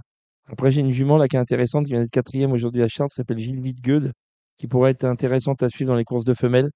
Mais après, ce sera compliqué. On a fait une bonne année. euh, Il y a des, des- maintenant des entraîneurs qui ont préparé des chevaux pour le meeting d'hiver qui arrivent euh, armés jusqu'aux dents, pendant que nous, on a, on a bien travaillé cet été. Donc euh, voilà, ça sera pour le meeting d'hiver, ce sera euh, du léger. Super. Ah bah, merci messieurs, merci euh, Alexandre, merci euh, Gilles Curins. On va maintenant aller voir du côté des galopeurs si j'y suis, et notamment du côté de Deauville où se trouve Gilles Barbarin, et du côté de l'ouest de la France où on retrouve tout de suite Thomas Borin. Marre de parier sans jamais être récompensé? TheTurf.fr est le seul site à vous proposer un vrai programme de fidélité, accessible à tous et quels que soient vos types de paris. Rejoignez-nous dès maintenant sur TheTurf.fr. Avant de retrouver les pronostics de Gilles Barbarin euh, depuis Deauville, euh, nous allons faire un tour du côté de l'ouest de la France. On retrouve Thomas Borin. Salut Thomas. Salut Dominique. Thomas, bravo. 5 centièmes l'année dernière. On s'est parlé euh, vendredi dernier. Tu m'avais pas dit que enfin, on dit pas avant, hein. mais on sait à ce degré que ça s'est passé. hein. Magnifique. Ouais, ouais, super. Bah, ça faisait un petit moment que je tournais autour, que j'y pensais. Et bon, c'est bon, on a réussi à passer le cap et voilà, je suis super content de, de tout ça. Donc, euh, voilà, une, un bon cap de franchi et puis j'espère qu'il y en aura d'autres. Il n'y a, pas- y a pas de raison que ça s'arrête. Il faut que ça continue. Euh, belle réunion demain sur l'hipporome d'Auteuil avec euh, en dernière course euh, sur le coup de 18h20, c'est un euh, Z5, c'est le prix euh, Montgomery. C'est le plus gros handicap euh, de l'arrière-saison. Euh, c'est le pendant du prix du président de la République qui a lieu lui en avril. On est sur la distance de 4700 mètres. On franchit le Red Ditch, la piste extérieure. Et c'est franchement une belle course et que c'est très partant, hein, Thomas. Ouais, totalement. En plus, euh, honnêtement, moi, j'ai fait le papier, j'ai regardé un petit peu tous les concurrents. Euh, je pense qu'il y a 7-8 chevaux qui peuvent gagner, donc un, un lot vraiment de qualité. Il n'y a pas beaucoup de chevaux qui se détachent. Donc, je pense que ça va être une course super, super inté- intéressante à regarder. Alors, euh, quels sont tes favoris? Moi, j'aime bien inviter de Marc. hein, il nous a déçus à deux reprises dans la préparatoire à ce Montgomery et ensuite sur une distance qui était manifestement trop courte, 3500 mètres. Là, je pense qu'il faut le reprendre quand même. Ouais, faut le reprendre après. Euh, Après, tu vrai as mieux. sa dernière Ouais. sur ses dernières pertes, c'était, c'est pas le cheval que j'avais vu, moi. Je l'avais vu. Moi, je lui préfère quand même les chevaux de, de Philippe Pelletier. J'aime beaucoup Écoute en tête. Euh, sur ces trois concurrents, euh, j'aime, je préfère, c'est celui que je préfère devant Écho de Chandou et Grand Oncle. Et moi, j'aime beaucoup Inédit Siergue aussi, qui est, qui a du poids, mais que, voilà, qui a, qui a le profil pour ces courses-là, qui est très dur et j'aime beaucoup, j'aime beaucoup 2 et 3, moi, là-dedans. Tu avais fait un pronostic de. T'avais fait un pronostic que tu avais marqué ou tu avais marqué surtout 2 et 3 Bah, j'aime, euh, chez les 2 et 3, je pense que c'était mes, c'est un peu mes chevaux de base. Euh, après, j'aime beaucoup aussi euh, Captain Speaking, euh, qui a fait une bonne rentrée à Moulin, qui avait fait l'arrivée du Mhm. président. L'année dernière, dans le Montgomery, il était tombé alors qu'il 9. était bien en Mhm. course. Euh, je pense qu'il faut pas l'oublier. Je pense qu'il est à mettre. Et Guéluron, qui a gagné l'année dernière, c'était un peu en demi-teinte après au, au printemps.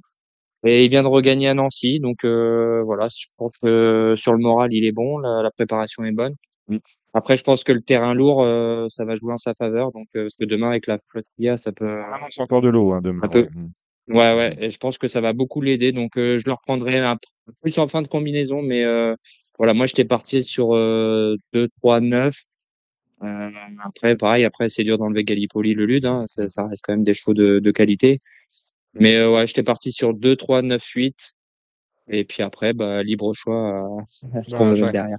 Ouais, pourquoi pas, écoute, en fait, j'aime quand même beaucoup. Allez, on, euh, on va balayer la réunion euh, d'Auteuil, d'autant que Gilles va vous donner ses chevaux dans quelques instants. Dans la première, qu'as-tu vu, Thomas? Bah, j'aime beaucoup Kadam, hein, qui a fait une forte impression l'autre jour.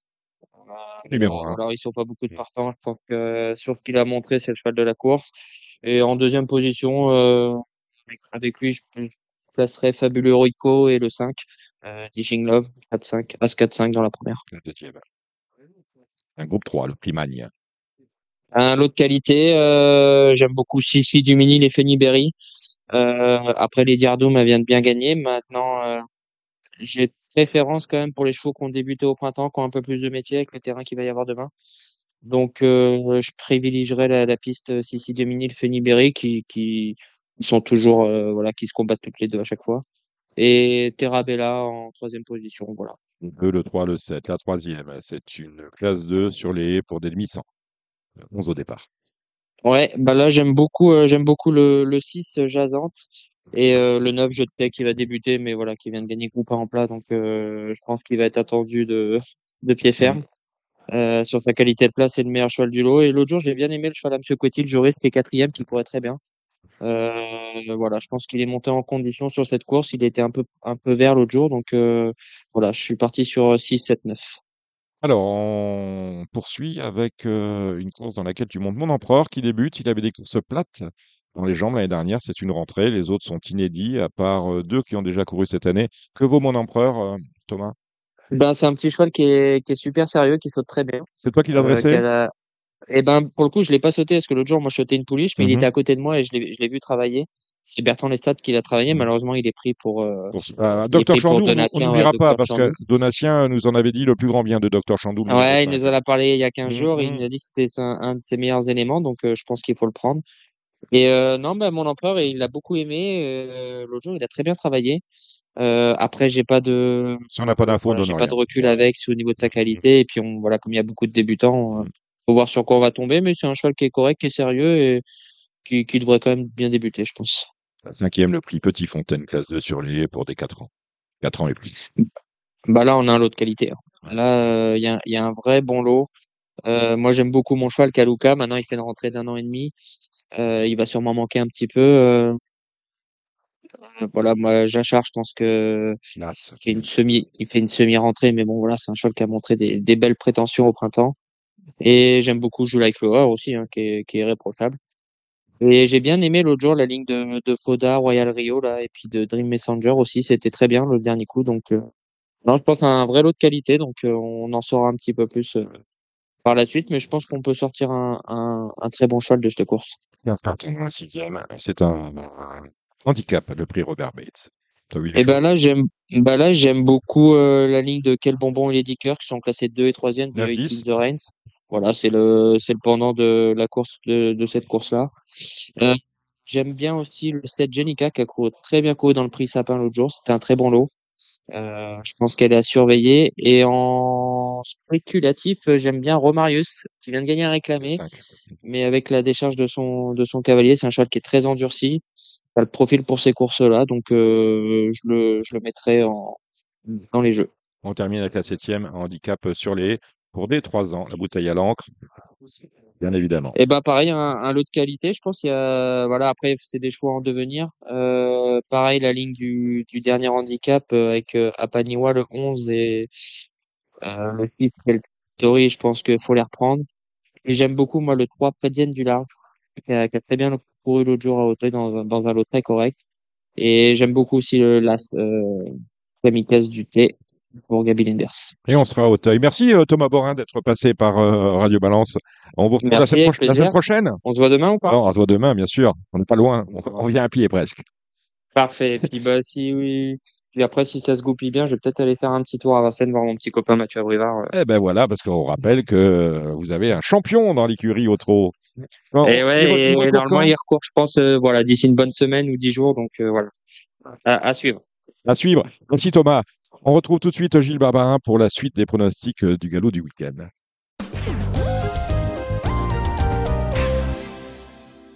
Bonjour les amis, aujourd'hui course à Auteuil, vendredi 20 octobre. On va commencer par la première, le prix Noiro. Le prix Noiro qui s'adresse à des steeple chasseurs de 3 ans. J'ai beaucoup aimé euh, la victoire de l'As Kedam, l'entraînement d'Arnaud Chaillet-Chaillet, ce fils de Saint-Dessin, euh, a gagné après lutte. Il a certainement un peu de marge. Il est en route pour un succès dans le Congrès.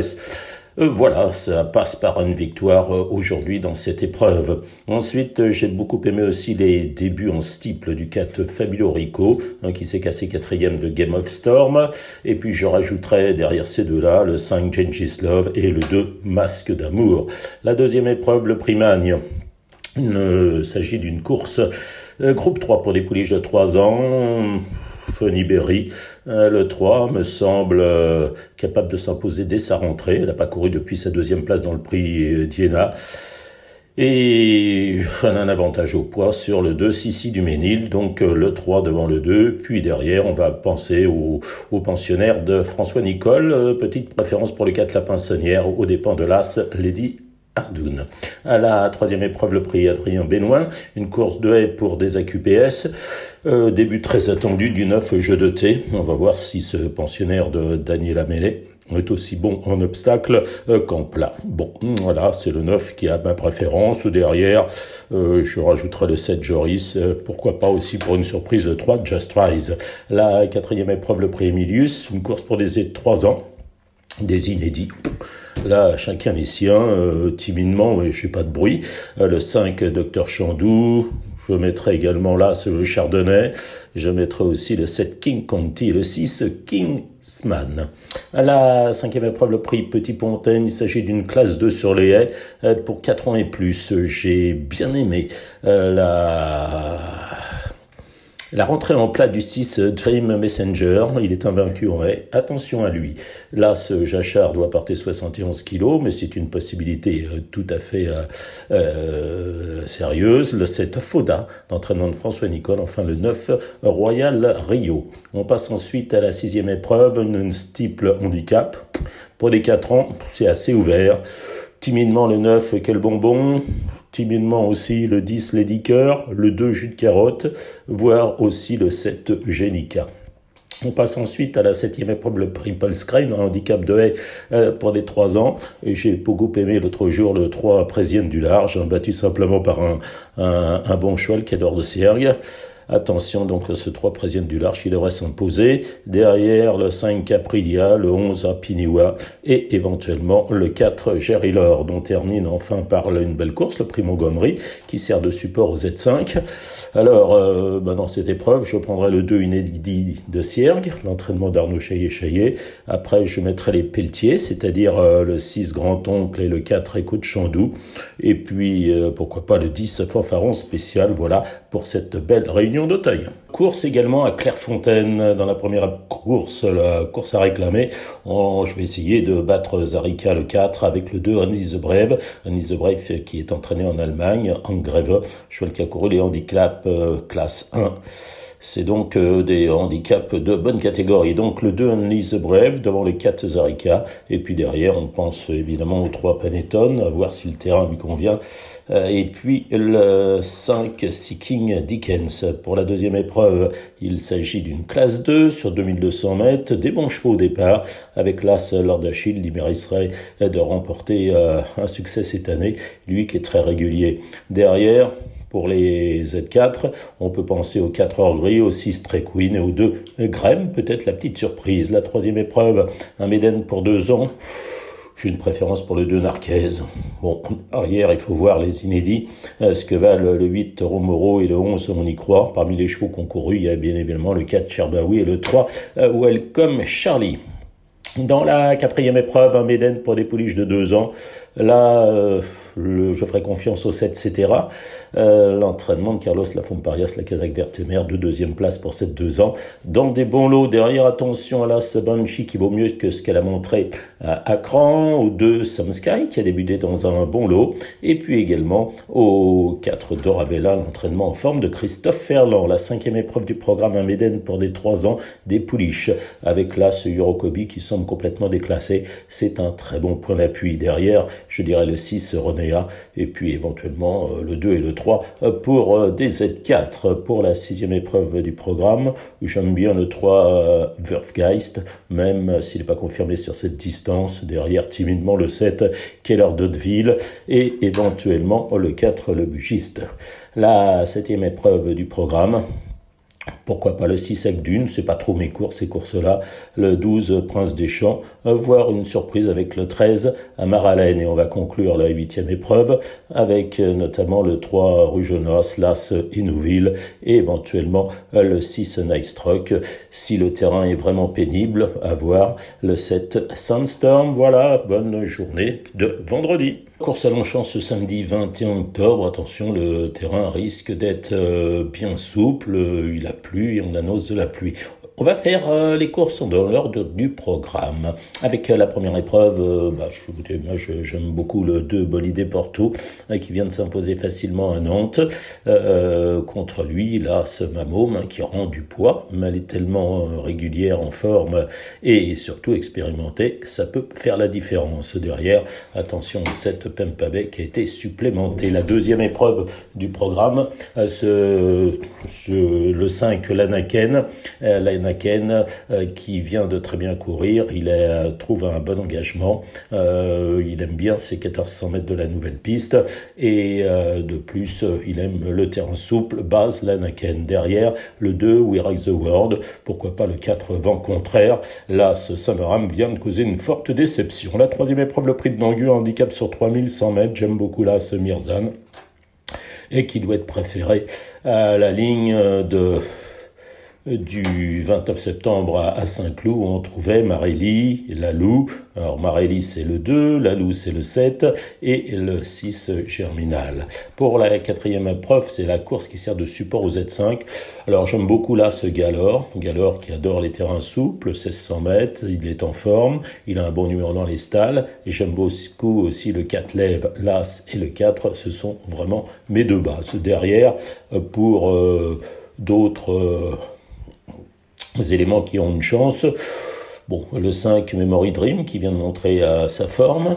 étatique aime bien les terrains souples. Où en est-il? C'est un cheval qui doit bien courir frais, mais il faut attendre avec lui. C'est le 3 étatique. Et puis aussi, pourquoi pas, le 9 Peace Warrior, voire le 11 Rosanne du Gouet. Ensuite, la cinquième épreuve du programme, une course à réclamer. Le 2 Nelito baisse quand même sérieusement de catégorie et doit être préféré au 3 Michelangelo, mais c'est pas une course qui me euh, fait rêver. La sixième épreuve, c'est une belle liste d'adresses avec la présence de la très bonne le 2 euh, Quick Steps. Quick Steps, c'est une base à mon sens. Attention à sa compagne de couleur, le 10 Art of Magic, hein, qui est sur la bonne voie. Attention aussi à l'As Siva Burka, l'entraînement de Fabrice Chappet.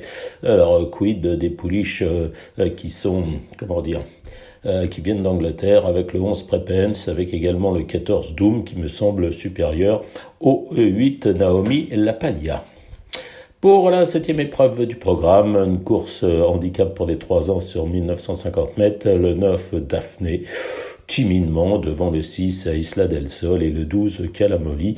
On va ensuite passer au réclamé de la huitième. Euh, là, ce Sweepaway peut être opposé aux trois véritables et aux 5 Akachera. Enfin, on va conclure par euh, la neuvième épreuve, le Handicap divisé deuxième épreuve avec la présence notamment de l'épar à voir euh, dans ce terrain-là.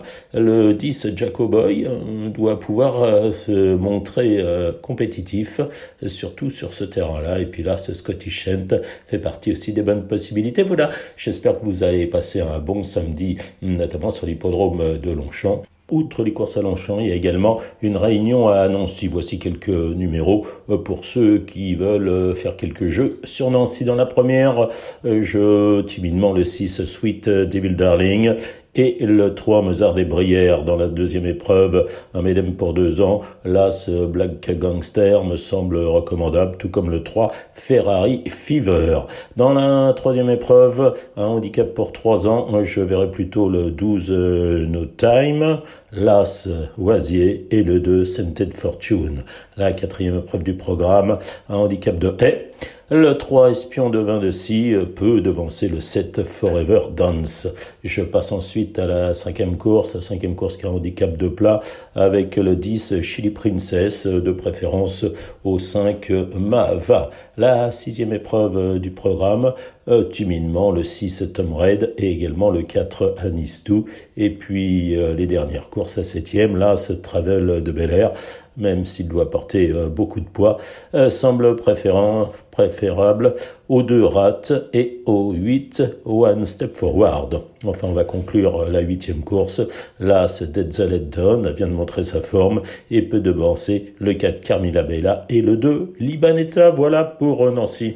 Passons maintenant à la réunion de samedi sur l'hippodrome d'Ascot avec de très belles courses. On va comme ça euh, donner quelques chevaux. Dans la première, euh, c'est la la Kipco British Champions Long Distance Cup, un groupe 2 avec le retour hein, de Cuprios hein, qui a effectué une rentrée sage et qui va essayer de devancer euh, Trouchan, donc le 3 Kyprios, le 7 euh, Trouchan.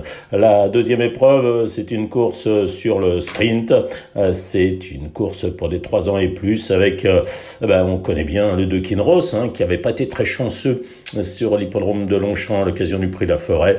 le 2 Kinross Hein, qui est une bonne chance. Attention peut-être au 9 Sandrine, le 6 Spycatcher va apprécier le terrain souple et puis également euh, faut citer le 11 Vadrim et le 7 Millstream.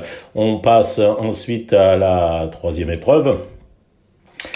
Une épreuve pour des femelles avec la présence hein, de Jackie O, le 9, Jackie O, hein, qui est excellente euh, à Longchamp, euh, battue d'assez peu, et qui aura face à elle le 2 Free Win, le 7 Time Lock, hélas, Above the Curve. La quatrième épreuve, il s'agit des Queen Elizabeth Two Stakes, euh, un groupe 1 sur le mile avec euh, champion Paddington, alors le 9, hein, Paddington c'est une très belle course, et qui ira face à lui, le 11 de Taïra, pouliche impressionnante, euh, enfin pas physiquement, mais tout au moins de par ses performances, et puis attention, nous deux français, le 4 Big Rock, qui va apprécier une piste lourde, et le 3 Factor Cheval, qui lui aussi devrait se plaire sur une piste lourde, 9, 11, 4 et 3, voilà mes 4 chevaux. On passe ensuite au Champion Stakes, hein, un groupe 1 sur 2000 mètres. Là aussi, terrain sans doute pénible. Le 7 Horizon Doré, c'est Muscle Crown, c'est l'état du terrain. faut voir comment il va s'en sortir. On lui opposera là ce Bebridge. Le 6 Via Sistina, et puis, euh, pour une cote, pourquoi pas le 4 Mike Prospero, à voir si le 8 King of Steel se, sort de ce terrain-là. Euh, voilà pour euh, cette réunion d'Ascot. Dimanche, les courses ont lieu sur l'hippodrome de Saint-Cloud très belle réunion. Alors les partants ne sont pas euh, définitifs à l'heure où je vous parle. La première épreuve, le prix de Flore, un groupe 3 pour des 3 ans et plus des femelles. Euh, j'aime beaucoup le 5 Village, euh, enfin Village, Village Voice, Jessica Harrington qui est son entraîneur. contre elle, je dirais le une perle, une perle qui a été excellente lors de sa dernière victoire, et puis aussi Manisha, donc Village Voice, une perle et Manisha. On passe ensuite à la deuxième épreuve, c'est le Critérium de Saint-Cloud. Euh, bon, je ne sais pas qui va... Euh, qui va représenter les chances d'Aiden O'Brien. Il faudra les surveiller en priorité. Regardez la monte de Ryan Moore, peut-être Capulet, peut-être Los Angeles, peut-être également Illinois. Voilà, ce sont trois euh, super chevaux. on connaît bien Island in the Stream, euh, qui avait euh, gagné hein, sur l'hippodrome de Longchamp le 30 septembre. Bon, sans doute une chance, une course très ouverte. Attention aussi aux pensionnaires de Richard Hughes à Brackenslav. On passe ensuite au critérium international avec euh, des Français de qualité, notamment Alcanter et Greyman. Attention quand même aux représentants de euh, O'Brien, savoir soit Portland, soit Battlecry, soit Navicelle, euh, plutôt Navicelle et Portland à mon sens, pour regarder euh, le choix des mondes de Ryan Moore. Ensuite, le prix de l'élevage, c'est une course pour des femelles de 3 ans et plus. Alors j'ai bien sûr bien aimé Heliopolis euh, l'autre jour. Heliopolis qui certainement aura un meilleur terrain euh, cette fois-ci et il faut la respecter en priorité. Attention aussi à Lily Blue, attention peut-être à Rosir, que le terrain souple va avantager. C'est le cas aussi de la Templière et également dans le bas du tableau euh, de Trey Rock Woman. On va passer ensuite au prix Perse, la cinquième épreuve, avec la présence de Belbec. Euh, Belbec hein, qui va faire ses adieux à la compétition, pensionnaire d'André Fab, qui va apprécier ce genre de terrain. Euh, contre lui, son compagnon d'entraînement très baliste. Et puis attention, au retour de, enfin au retour American Flag, le terrain va certainement l'aider. Voilà pour euh, mes trois préférés. Ensuite, le prix Belle de Nuit, qui est un groupe 3 sur 2800 mètres, avec euh, la présence d'un JP O'Brien et une JP O'Brien White Caviar. J'aime aussi Apple Bloom, qui a pas mal couru dans le Royal Lieu. Attention aussi à Sunset Point, Charlie Appleby, et également euh, la pensionnaire de William Agas, Royal Mila. Voilà pour cette réunion, je n'ai pas les partants euh, du handicap. Euh, bonne chance et bon jeu.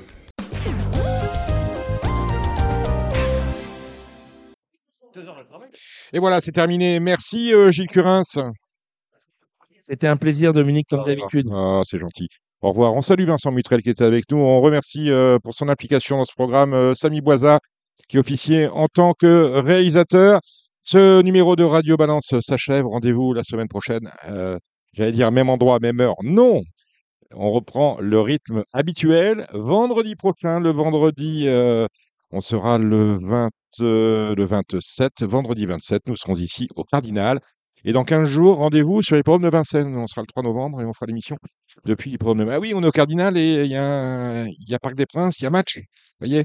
Donc, euh, trop de monde, on va d'avancer. Les élections sont, seront terminées. Donc, ah bah oui, oui, oui, oui. Peut-être vous pourrez recevoir. Euh, euh, le 27, ce sera terminé chez vous? Non, non, non. Non, non, non, sera pas. Non, on a, on a. Termine on a, alors certains. Ah, j'allais, je viens de dire une grosse bêtise. on a vraiment deux émissions. On parle pas d'élections parce qu'on n'a pas le droit. je sais. c'est à cause de vous, hein, parce que vous, envoyez des, des, mails, on n'a pas le droit de. Ça sera pas de communiquer. Enfin, nous, on peut en parler, mais les candidats ne peuvent pas faire campagne pendant le temps de l'élection. l'émission suivante. Ce qui est normal. Allez, bonne soirée à tous. Ciao, ciao. C'était l'émission Radio Balance. Transformez les conseils des experts en gains grâce aux 150 euros de bonus pour l'ouverture de votre compte theturf.fr.